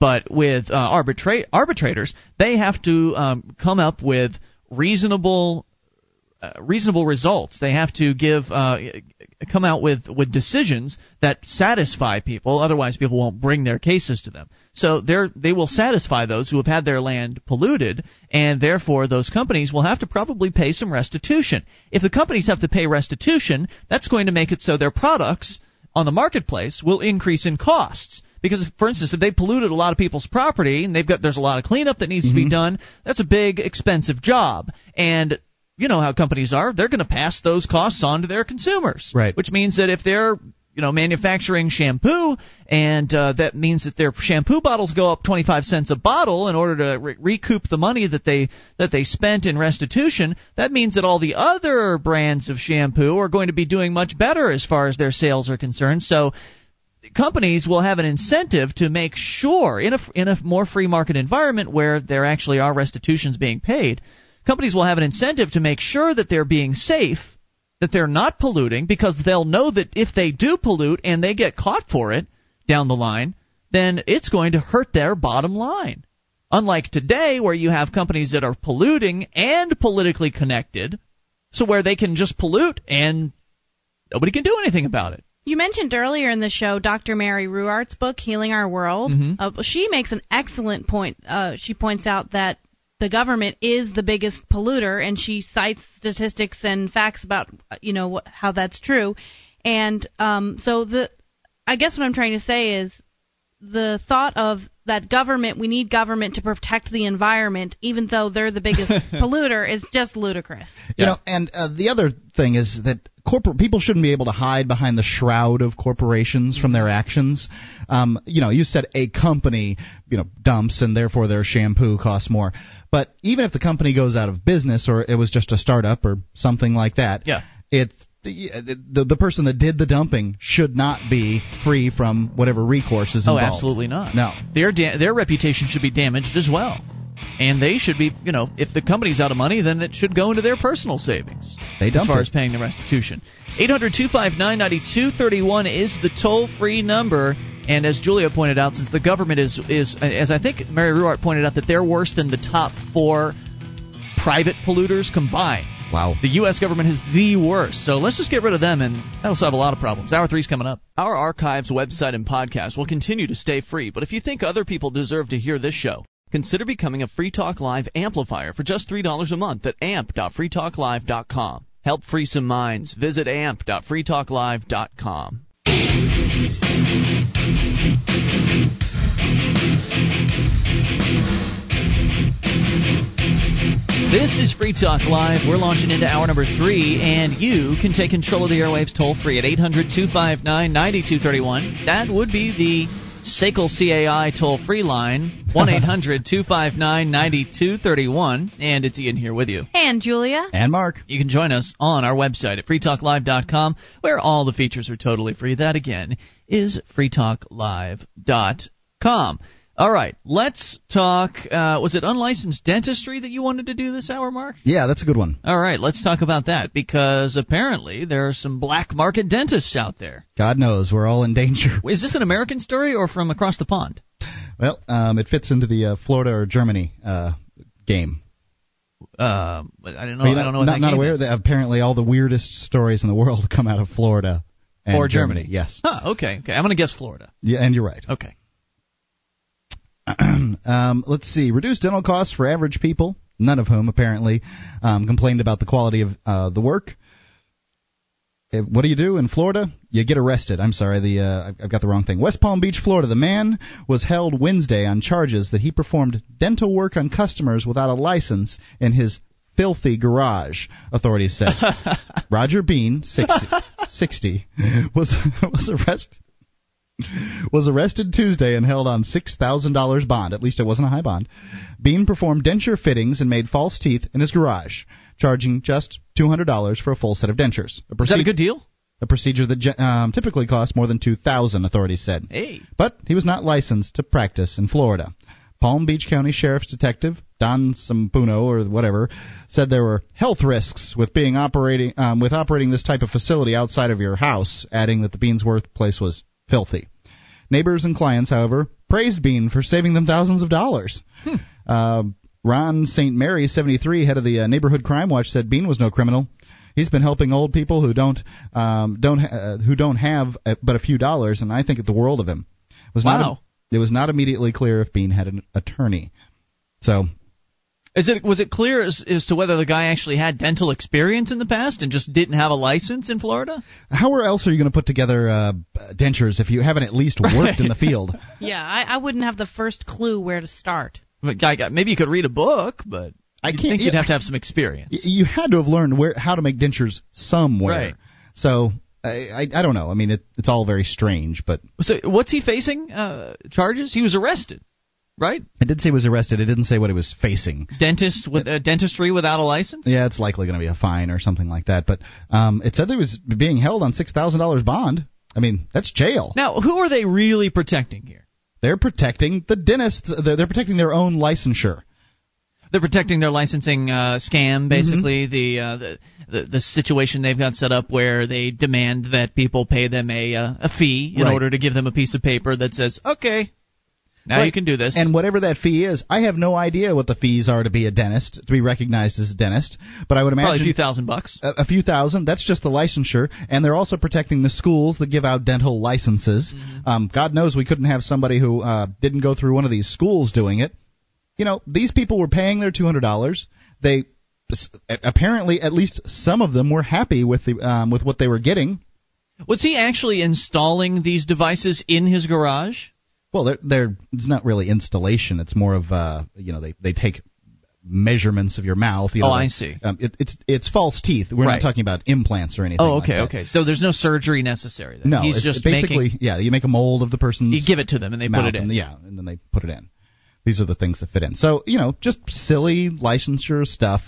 And So if the customers felt uncomfortable with the working environment. Say they went into this dirty, filthy garage and you know they felt uncomfortable. I'm pretty sure they could have just turned around and walked out, right? I don't see what would have stopped them. I'm sure that uh, that's how he got turned in. Was uh, somebody somehow was not happy with the service or something like that, or they ran their mouth, one of the two, and that's how the cops got wind of it. Could have been a busybody neighbor. Oh yeah, didn't like what was they saw across the street or whatever. I don't know. Could have been. Right, or one of the people that had, the, or as you say, ran, ran their mouths. One of the customers accidentally told a busybody neighbor over coffee or something Right. like that, and uh, What you know, about? oh, sorry. I was going to say, what about some sort of a dentist, somebody who makes dentures who didn't like what this guy was doing? Well, one of the competition. Sure, you definitely want to put someone like that out of business. I mean, if you and get it's to easy. Right, you're charging two thousand dollars. This guy's charging a tenth of what you're charging. I just, I really thought this was an interesting article because normally when you when you hear stories about uh, black market sort of shade tree dealers like this getting busted, they don't, you know, they don't really take. Nobody really takes their side. No one really wants to come forward and, and stand up for these guys. Right. You know, I mean, what's they the did big, in this What's the big deal? Um, I don't know. I mean, I just don't understand why they do it. Eight hundred two five nine ninety two thirty one. Well, you under, you do understand why it's it's to protect the system. Protectionism. protect the people who. But how can they justify it to themselves? I guess. Well, they, they it, it's the law. You know how the cops do. They if it's the law, it's their job to enforce it. It doesn't matter what the law says; they'll enforce it. We've heard this attitude before. It's true. Doesn't matter how many heads they have to crack in order to enforce the law; they'll do whatever it takes. And so this is just yet another example. Look, I don't. I'm all right with the idea of certification. I mean, if someone wants to go through a process and get approved by the uh, American Dental Association, I think it's the ADA, uh, then great. But if you want to go and make dentures in your backyard or in your your shed or whatever, and then sell them to people who voluntarily are choosing to buy them, what's the issue? If I want to go and have some uh, shade tree mechanic put a, a new oil filter in my car, what's the issue there? I came from a down in Sarasota. The the guy that did my oil changes was a shade tree mechanic, and uh, and there was a point at which there were cops down the street undercover watching this guy. Are you kidding me? Is that For really changing people people's oil? Well, I mean, he was doing other things like changing tires. So and- what? Right. Well, what about people who change their own oil? Why is that okay, but paying somebody to change my oil not okay? Because money is changing hands, Julia, and whenever money changes hands, government gets jealous. Because government's not getting a piece of the pie when a shade tree mechanic does their business. When a, le- a so-called legit mechanic or a legit dentist is doing business, they've paid into the system, Right. they're collecting taxes, they're a part of this sort of big leviathan government that we have. The graft and corruption that goes on. And the people that operate outside of that are a direct threat. These, are essentially agorists. They don't realize that what they're doing is agorism, but they're working in the, the black or the gray market to provide people with products or services that are in demand, whether it be mechanics, uh, mechanic work, whether it be drugs, whether it be dentistry. There are people out there doing these things, and government hates it because they aren't in control. They don't have their grip around those people, Uh, around those people that, that want to do business without asking permission. That want to do business, want to keep their costs as low as possible so they can maybe operate a business from their home where they don't have to go and open up a storefront and pay thousands and thousands of dollars. Where if you've got, he actually had a, he had like one of those car jack things. It wasn't just a, a hand jack. He actually had a, a jack that you could, he could lift up cars with in his garage. Yeah, well, you know, he bought the piece of equipment, so Right. big deal, right? Right. I can't we're- even imagine what the uh, process to get registered to be a dentist in the state of Florida would be like. I know knows? that. I mean, I used to work for a family-owned restaurant, and the process for the restaurant to open was thousands and thousands of dollars and all kinds of fees and Yep. forms and stuff. Dentistry? Uh, Who knows what that's like? and you know you want to run a restaurant out of your house or you want to sell food out of your kitchen, you're in violation. You can Has- do that here in New Hampshire. Can't Can you? I don't know. Isn't I've seen? ha- I don't know. Health department's going to want to have a permit for that. Is it just if you have a house and you can get registered? Because I've seen There Houses- are definitely people that are using houses to do businesses in, but I think those houses have been rezoned as commercial. Yeah. Um, and it's sort of here in um, in in some places, and uh, especially in the nor- Northeast in New England, um, they sort of have a long tradition of doing business out of out of your house here. Right. So it's it's more lenient. True. I mean, can't you live upstairs and have your restaurant Yes. downstairs? Yes, you can, but you have to ask permission. You have to have your little forms filled out, and you have to have your uh, your T's crossed and your dot, your I's dotted, and Well- you've got to pay the the bribes. The richer the community, the the the more they uh, crack down on this zoning. the zoning more stuff. restricted. Yeah, absolutely. And so people should be free to do business on their own. Consumers should be free to make these choices. If I want to choose to buy dentures from a guy who banged them out in his dirty old garage, I should be free to make that decision. Maybe I'll pay for it in the long run because it won't fit correctly or something like that. But you know what? That's the risk that I chose to take. When I chose to get an oil change from a shade tree mechanic, I knew there really wasn't a warranty to go along with it. Right. But that's the price I paid by paying a fraction of the price of what another oil change might have cost. More coming up. It's Free Talk Live.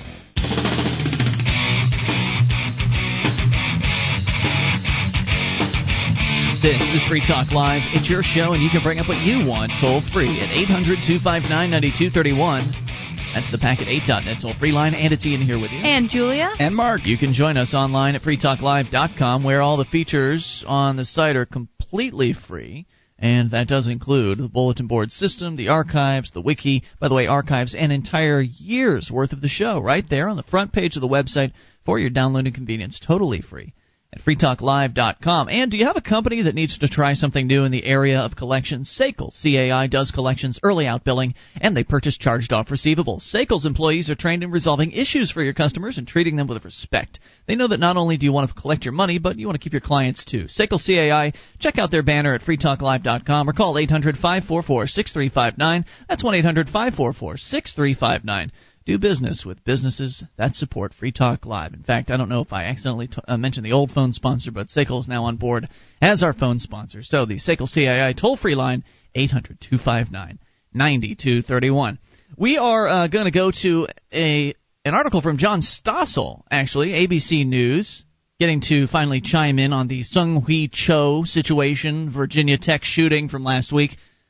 Stossel says this past Tuesday, the governor of Virginia announced he would close the loophole that allowed Sung Hui Cho to buy the guns that he used to kill 32 people and himself on the Virginia Tech campus. Okay, it's a good idea to keep guns out of the hands of people who are mentally unstable. But be careful about how far the calls for gun control go, because the idea that gun control laws lower gun crime is a myth. After the 1997 shooting of 16 kids in Dunblane, England, the United Kingdom passed one of the strictest gun control laws in all of the world, banning its citizens from owning almost all types of handguns. Britain seemed to get safer by the minute, as 162,000 newly illegal firearms were fo- forked over to British officials by law abiding citizens. But this didn't decrease the amount of gun related crime in the United Kingdom. In fact, gun related crime has nearly doubled in the UK since the ban was enacted. Might stricter gun control laws actually result in more gun crime? It seems counterintuitive, but makes sense if we consider one fact criminals don't obey the law. Right. I mean, after all, they're criminals for a reason, right? Sure. And they intend to commit crimes with these guns. Why would they go out and buy them registered? Unless in the case of uh, Sung Hui, whatever his name is, um, you know, he intended to die. Yeah. I Um, I, you know, I mean, and he's a, a real anomaly. So criminals don't obey the law. Strict gun laws like the ban in Britain probably only affect the actions of people who wouldn't commit crimes in the first place. England's ban didn't magically cause all British handguns to disappear. Officials estimate that more than 250,000 illegal weapons are still in circulation in the country. Without the fear of retaliation from victims who might be packing heat, criminals in possession of these weapons now have a much easier job, and the incidence of gun-related crime has risen. As the saying goes, uh, goes, if guns are outlawed, only outlaws will have guns. It's true that if gun control laws had been stricter in Virginia, Sung Hui Cho would have had a more difficult time getting a hold of the weapons he used to gun down innocent teachers and students. But it's foolish to assume that stricter gun laws will prevent maniacs like Cho from committing heinous crimes. A deranged criminal will find his way to get his hands on a, on a gun or a bomb. The sad truth is that if gun laws had been less strict in Virginia, there's a possibility that the tragedy at Virginia Tech could have claimed fewer lives. In January of 2006, a bill was proposed in the Virginia State Assembly that would have forced Virginia Tech to change its current policy and allow students and the faculty members to legally carry weapons on campus. Teenage college students carrying guns make me nervous, but shouldn't adults be able to decide if they want to arm themselves, just in case? And while they may be teenagers, they are technically adults. We let them drive. They're allowed to uh, do all sorts of things, uh, smoke cigarettes, have sex. Shouldn't they be able to defend themselves? I, you know, they they should. When the bill was defeated, a Virginia Tech spokesperson cheered the action, saying, This will help parents, students, faculty, and visitors feel safe on our campus. However, one gun rights advocate lamented the bill's failure with chilling accuracy. Quote, You never know when evil will pop up. Back in 2002, evil arrived at Virginia's Appalachian School of Law. A disgruntled student opened fire on the school's campus, killing three and wounding more. But the law school also prohibited guns on campus. However, fortunately, two students happened to have firearms in their cars. When the pair heard gunshots, they retrieved their weapons and trained them on the killer, helping restrain him until authorities arrived. There's no way, and, I, and I'm interested to know if they were brought up on charges for that, by the way. There's usually when there's a heroic action like that, it, it, it you know those things are sort of forgotten. You'd be surprised. Depends what state you're in. I think It does. Yeah. I, I imagine New York, they would have gotten charged. Zero tolerance. There's no way to know whether Swung, uh, Sung Hui Cho's murderous rampage could have been stopped in a similar way, but what's certain is that strict gun control laws do not always have the effect that legislators intend. More guns in the right hands can stop crime, and fewer guns in the wrong hands can make for more crime. Gun control is not crime control. And I say right on to John Stossel for that one, because uh, he's got it. Yep. No doubt about it. And there are some sort of related stories uh, to the Virginia Tech situation and uh, and the guns as well. In fact, I believe Julia, you've got some details on a student who was recently arrested based on not the fact that he had a gun on campus, but I guess he wrote something that scared his teacher. Police Thursday released portions of an essay used to charge Cary Grove High School student with disorderly conduct, leaving several ex- experts puzzled at an arrest based on such schoolwork. Asked to write about whatever he wanted in a creative writing class, would be Marine and honors student Alan Lee, age 18, described a violent dream in which he shot people and then had sex with the dead bodies. Whoa! Ugh. But then he immediately dis- dismissed the idea as a mere joke, writing, Not really, but if I did, it would be funny. Yeah, I don't know if uh, necrophilia is very funny. Uh, I don't know if that's. Well, you know what I find is interesting, and we were talking about this earlier. How people that there are some people that go into the army, go into police work that are that are kind of sick and Oh, really yeah. like this sort of thing. He's a a future Marine, so Right. I I thought that was kind of funny that the future. how revealing. yeah, I don't know if I uh, would would make that kind of blanket statement. I mean, clearly the I guy's said some, sadistic and not mali- uh, you know gross, and that's just about it. She she pointed out that not Yeah. everyone is. No. I didn't say everyone. I said some. So Certainly, uh, there are some that uh, you know in the military that have right. gotten If joy you're from a killing sicko people. and you like to kill people, the army, the Marines, that's the place for you. Get paid for it. A second disorderly conduct count accuses Lee of alarming first year teacher, Nora Capron, by writing that, as a teacher, don't be surprised on inspiring the first CG shooting. oh wow. CG. What's wait? What is that? That is the initials of the high school. I see. An apparent reference to Cary Grove High. Lee said Thursday he was completely shocked to be arrested Tuesday for his essay, especially because written instructions told the kids not to censor what they wrote. Hmm. In creative writing, in creative writing, you're told to exaggerate, said Lee. It was supposed to be just junk. There definitely is violent contact, content, but they're taking it out of context and making it something that it isn't. I have no intention of harming anybody, said Lee, who has been transferred to an alternative school setting. I miss school. Hmm. Lee's that bugs me. When I was 16, I was expelled from my high school, and they wanted to transfer me to an alternative school, and it's basically where you get put with a bunch of The bad quote, kids. Yeah, the bad kids. Right. And how can that be a positive learning environment at all? I can't imagine it would be. We had someone call in about it and you know pointing out that they were doing coke deals in class and snorting coke and getting drunk at the uh, the alternative high school. they do that at public school too. Oh, okay. 800 259 9231 is the toll free number. Your thoughts on uh, gun control and freedom of speech, because that's what this issue is all about. It's Free Talk Live. One of the bonuses you'll get as a Free Talk Live amplifier is access to our classic archives. For just $3 a month, you can become an amplifier and you'll help us get on more radio stations and MP3 players. Get the details at amp.freetalklive.com. That's amp.freetalklive.com. This is Free Talk Live, and it's your show. You can bring up what you want toll free at 800 259 9231. It's Ian here with you. And Julia. And Mark. That is the SACL CAI toll free line, 1 800 259 9231. You can join us on our website at freetalklive.com, where all the features are totally free, including the Shrine of Female listeners, the dozens and dozens of ladies who've taken the time to send us their validated photo to prove they listen to the, so, uh, the show. See what I mean by heading over to shrine.freetalklive.com. That is shrine.freetalklive.com. Breaking news, uh, according to ABC News, actually. We've given you the story about the D.C. madam. You remember her? Hmm. She was arrested. Uh, I guess she's being brought up on charges. I don't know if she's actually been arrested, but she's br- being brought up on ch- prostitution charges and money laundering charges uh, for running a, an escort service or a what they're alleging is a prostitution service in Washington D.C. And as of now, the first politician has been outed. Oh, good. Now, hopefully, the first of many. I think we're going to see more than uh, just this one guy. This may just be the tip of the proverbial iceberg in this case. ABC News reporting uh, Brian Ross, Deputy Secretary of State Randall L. Tobias submitted his resignation on Friday, one day after confirming to ABC News that he'd been a customer of a Washington, D.C. escort service whose owner has been charged by federal prosecutors with running a prostitution operation. Tobias, who is 65, the director of U.S. Foreign Assistance and administrator of the U.S. Agency for International Development, has previously served as the ambassador for the President's Emergency Fund for AIDS Relief. State, uh, State Department press release late Friday afternoon only said he was leaving for personal reasons.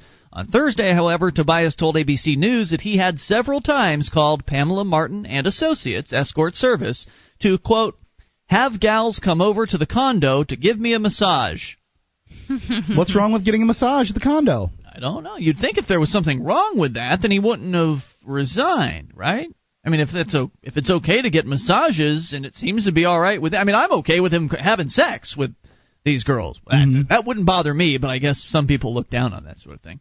Tobias, who's married, said there had been no sex, and that recently he had been using another service with Central Americans to provide massages. Tobias's private cell phone number was among thousands of numbers listed in the telephone records provided to ABC News by Jeane Palfrey, the woman dubbed the DC Madam, who is facing federal charges. In an interview to be broadcast on 2020 next Friday, Palfrey says she intends to call Tobias and a number of her other prominent DC clients to testify at her trial. She says, quote, I'm sure as heck not going to be going to federal prison for one day, let alone four to eight years, because I'm shy about bringing in the deputy secretary of whatever, Palfrey told ABC News. Palfrey maintained she ran a sexual fantasy business that was legal, and that if any of the women who were working for her had sex, they did so in violation of her rules and without her knowledge. She says there are a number of other prominent Washington, D.C. men who will be on her witness list. She says, quote, I'll bring every last one of them in, if necessary. Do you think the prosecutors are going to throw out the case eventually?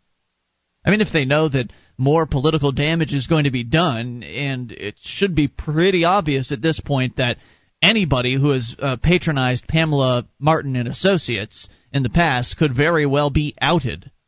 Do you think that there'll be enough political pressure put on these prosecutors to just make this go away? I can't imagine. You can't imagine. I can't imagine that uh, that that that she's not going to have these charges dropped. It's just all amazing to me. Yeah. I mean, she's a madam of high-priced call girls in Washington D.C. with a black book. There's going to be problems. And ABC News now has the numbers from that book because she originally. Uh, she originally wanted to sell the numbers. Remember when they first brought her up on charges? She immediately started shopping the numbers around, and what happened after that was the prosecutors asked the judge to put a gag order on her, to essentially say, no, no, you can't sell, you can't sell those numbers.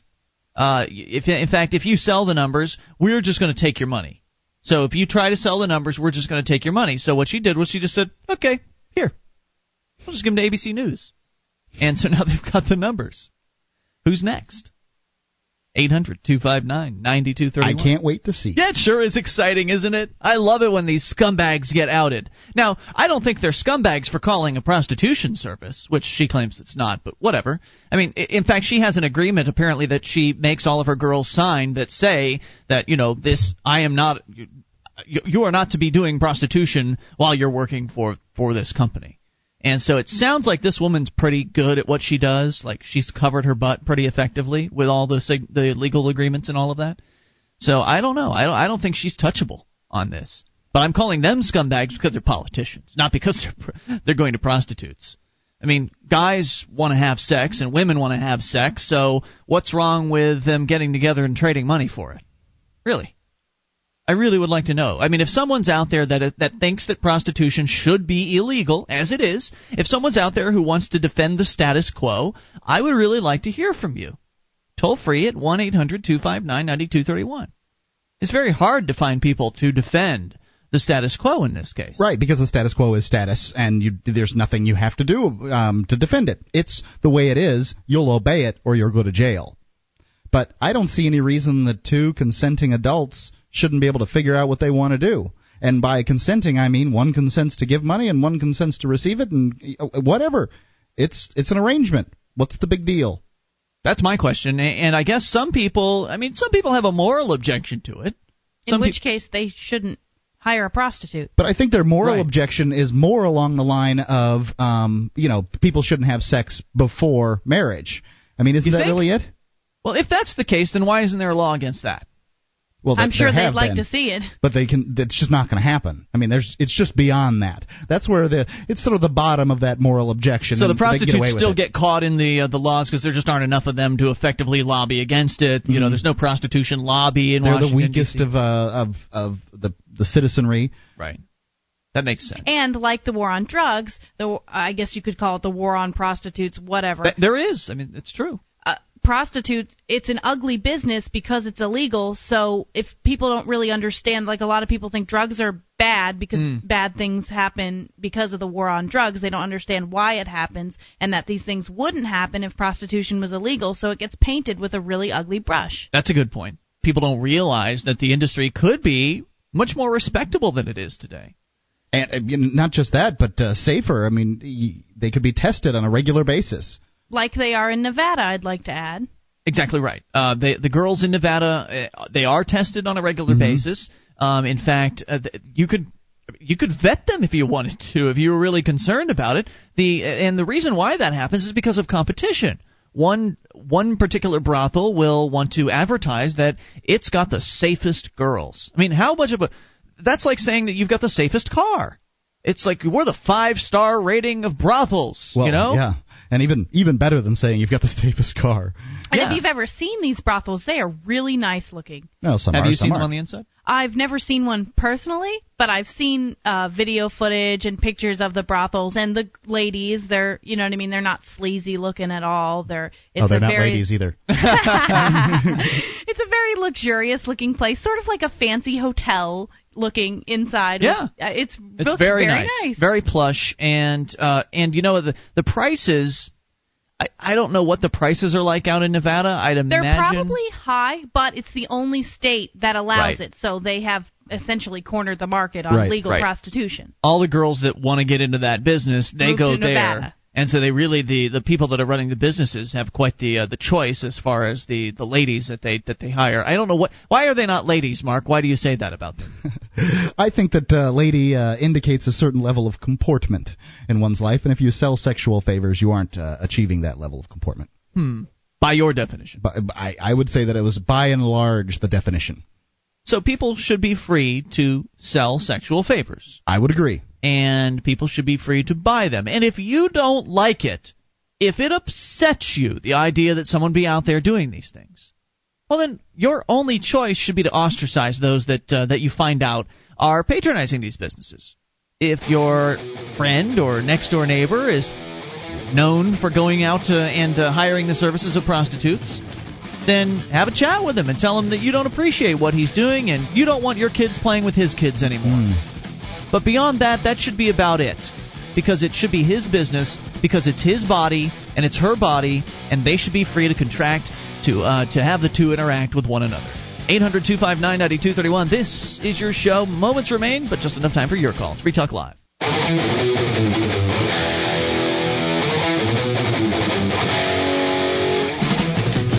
This is Free Talk Live, your show. You take control, bring up what you want, toll free. 800 259 9231. That's the Packet 8.net toll free line. It's Ian here with you. And Julia. And Mark. You can join us on our website at freetalklive.com, where all the features are completely free, though we do ask that you voluntarily support the show by buying some stuff over at Amazon.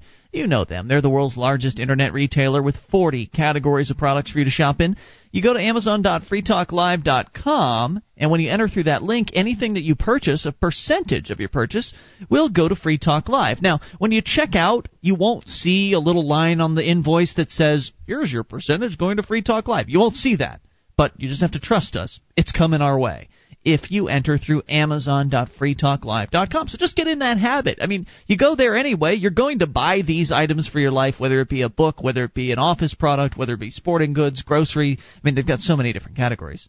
You're going to buy these things anyway. You might as well buy them through amazon.freetalklive.com. So we get a percentage instead of Amazon keeping all the profits. Amazon.freetalklive.com. So, since we talked about the prostitution situation and how people should be free to be a prostitute or to patronize prostitutes because, well, if a, if you're in a free country, that should just be something that people should be free to do. Beyond that, it would help them stay safer. The STD instance would be testable. You'd be able to keep them safe from those. Uh, the uh, also they'd be safe from violence, which is associated quite frequently with street walking prostitutes. Mm-hmm. In fact, uh, in fact, with legal prostitution, streetwalkers would all but not exist. Right. Why would somebody want to um, meet a streetwalker? When you could point? get a, a, a clean la- a clean girl at a brothel, which is a, a public business. Right. And that way they don't, they don't end up coming back to your house or whatever. You know, who would want that? So it's really it's all about uh, you know it's all about personal freedom and another uh, I guess another personal freedom issue that we've dealt with several times on this show is smoking, smoking bans specifically. Yeah, there's And lots of them out there. There are uh, more and more popping up all over the place. It's really become sort of a hot thing to do within the last seven years It or so. It started with restaurants too, like restaurants and bars, and then it sort of went. I guess it started a long time ago with airplanes, right? Is that sure, a law? yeah, I guess so. Uh, yes, it is a law. It's an okay. FAA regulation, I believe. So it started with airplanes and that sort of thing, and it's got it went on to restaurants has been really big. But I've started to see there was that city in California that banned um, in the entire city, with the exception of single-family homes. And I recently saw something about um, all outdoor public areas Mm-hmm. like baseball fields and parks and things like that.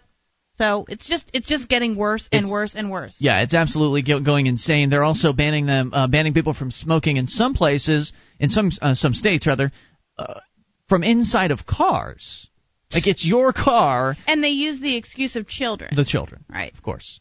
And so here's a quick update from the Fort Wayne, uh, FortWayne.com. The uh, let's see, the Sentinel, New Sentinel. With the smoking ordinance passed, the second half of the campaign to make the city smoke free is uh, begins focusing on education and enforcement. Thursday, the Fort Wayne Fire Department and City Councilman John Crawford uh, and Don Schmidt unveiled a brochure that gives a basic summary of the law that bans smoking in all enclosed public places, including bars, bowling alleys, and even private clubs.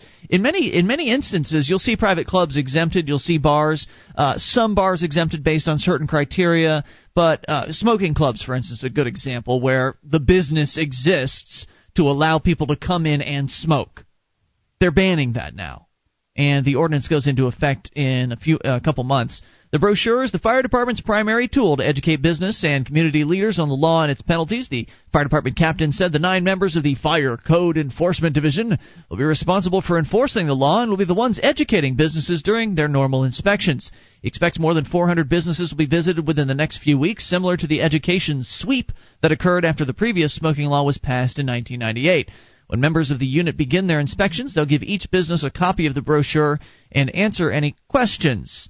The law, by the way, is primarily complaint driven. Business patrons or owners wishing to report smokers may call a snitch line, which I'm not going to give out, Businesses may be in violation if they don't have their doors labeled with non smoking signage, have smoking paraphernalia such as ashtrays, or, uh, or rather on tables, or allow smoking to occur. Fines will amount to uh, $2,500 per day wow. per offense. Wow. That's a lot higher than anything I've seen so far because normally they start at two hundred and fifty dollars, yeah, and then it goes to five hundred dollars, and then it goes up from there uh, with each following offense. In this case, right off the bat, twenty five hundred dollars, hmm. and the patron gets fined too. Uh, their fine is anywhere from uh, twenty five dollars to two hundred and fifty dollars. So in some places we've seen where smoking bans will only affect the business owner. So, for instance, if you've got if there's a smoking ban and I'm a cigarette smoker and I walk into a bar, light up a cigarette, the business owner is going to run over and say, "I'm sorry, Ian, you you can't smoke in here. You're going to need to go outside." Now, if there had been a bureaucrat in the bar at that time and they had spotted me lighting up that cigarette, they would have immediately written up a fine for the bar owner right. and handed it to him. Right. So essentially, making the bar owners the enforcers of the law. Right. They they they sort of uh, enslave them. They they conscript them into their uh, army of anti-smoking Nazis. Right. And so that's the way a lot of them have have operated. But now they've realized they can just they can fine anybody. I mean, they're the government, right?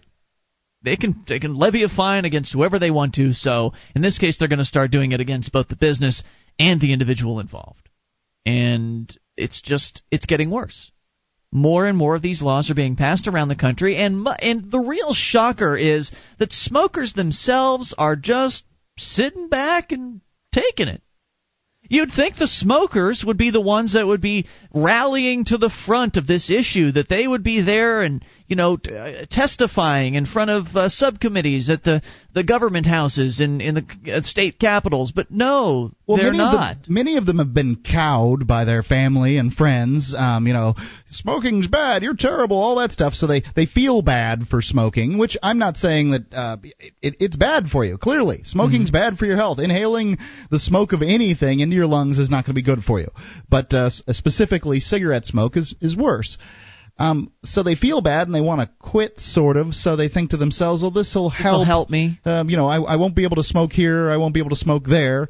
Of course, you know, when the time comes and you've got to get on a plane for six hours going across the nation, you're going to be freaking out when you can't get your cigarette. By the way, but oh yeah, and they do freak out the mm-hmm. nicotine addicts. Sure. They're, so they're do you think they're it. just? Yep. Do you think they're just? Uh, they don't want to be seen as the guy that stands up for smoking. Right. Is that Which what is it why I like to stand up for smoking because I don't smoke. So. Yeah, well, I stand up for them too. Man, I, I'll tell you, I don't like the way it smells. I I don't appreciate having smoke blown in my face. The but, last thing I wanted is when I'm eating, but I would never imagine for a second cre- um, creating a law that didn't allow people to, uh, you know, in their own restaurants, allow smoking. To it's their restaurant. Right. They should decide. No, it's not. Yeah, apparently it's not. Correct. It's, apparently it's the government's belongs, restaurant. Yeah, apparently it belongs to the government. Well, I mean, it, look at all the evidence. I mean, first of all, the government can set whatever rules they want to for the restaurant that's supposedly yours. Uh, they can they can demand the, uh, extractions of money for you for selling alcohol. Uh, they can demand an extraction of money for you from for just operating a business, for uh, a health code permit. They can demand that you pay taxes on certain things that you sell. Alcohol, I, I guess there are special taxes on alcohol in many places, and and then if uh, and, and and then if uh, if they're smoking, eh, they can ban that, and they can just set all the rules for your business. Do you remember that socialist Robert? We read his essay on the air. He was the, cre- How the could I crazy, forget? yeah, the crazy plan. Well, one I remember one time having a conversation about smoking bans with him, and he not only wanted smoking banned inside restaurants and things, he thought that it was just absolutely awful and a violation of his rights uh, for people to be smoking outside of a business. So he shouldn't have to see people smoking. Yes, exactly. He thought it was absolutely disgusting that to get into the mall he had to he had to walk through a flock of smokers. Amazing. And so he wants to he wanted to Well, just ban that Yes. too. It, it, that He was has a a result right. of their silly ass, their silly laws, you know. Well, he has a right to clean air, The- well, apparently. smoke-free air. Well, He should ban forest fires while he's at it. I, yeah. Apparently, um, he's not on his own property. He doesn't have a right to clean No, he air. doesn't have But he property. doesn't believe in property. He's a socialist. That well, I, I can see it. Right. Property is theft, according to them, which just is not so. But uh, again, here we are with more evidence that when you think you own your property, it turns out you don't really. Especially, I mean, the, even as far as if you've actually purchased the land that you're running your business on. One could make the argument that well, you're just if you're just leasing the the space, then really it's the uh, the lease uh, the guy that's holding the lease, he's the property owner. But if you own that property, you still don't really own it because they can take it away from you at a moment's notice. Don't pay the property taxes? What do you think's going to happen? If you don't uh, pay your smoking violation fines, what do you think's going to happen? They're going to yank your license, and if you keep operating, Mm-hmm. they're going to put you in a jail cell. like Right. the denture guy. Yeah, exactly like the denture guy. It's been Ian here with you. And Julia? And Mark. So much for freedom in America, huh? So unfortunately, it's been dead for a long time, and uh, we're doing our best to bring it back. We'll see you tomorrow night online. In the meantime, at freetalklive.com. DVD, books, music, instruments, periodicals, computers, software, electronic, photo, cell phone, office product, home and garden, bed and bath, furniture, kitchen, pet supply, automotive, hardware, apparel, shoes, jewelry, grocery, healthcare, sports and outdoors, toys, games, used, and more. It's a department store at your fingertips. Amazon.freetalklive.com. Get all your shopping done, a great deal, delivery to your door, and a percentage of your purchase will go to Free Talk Live when you enter Amazon through Amazon.freetalklive.com.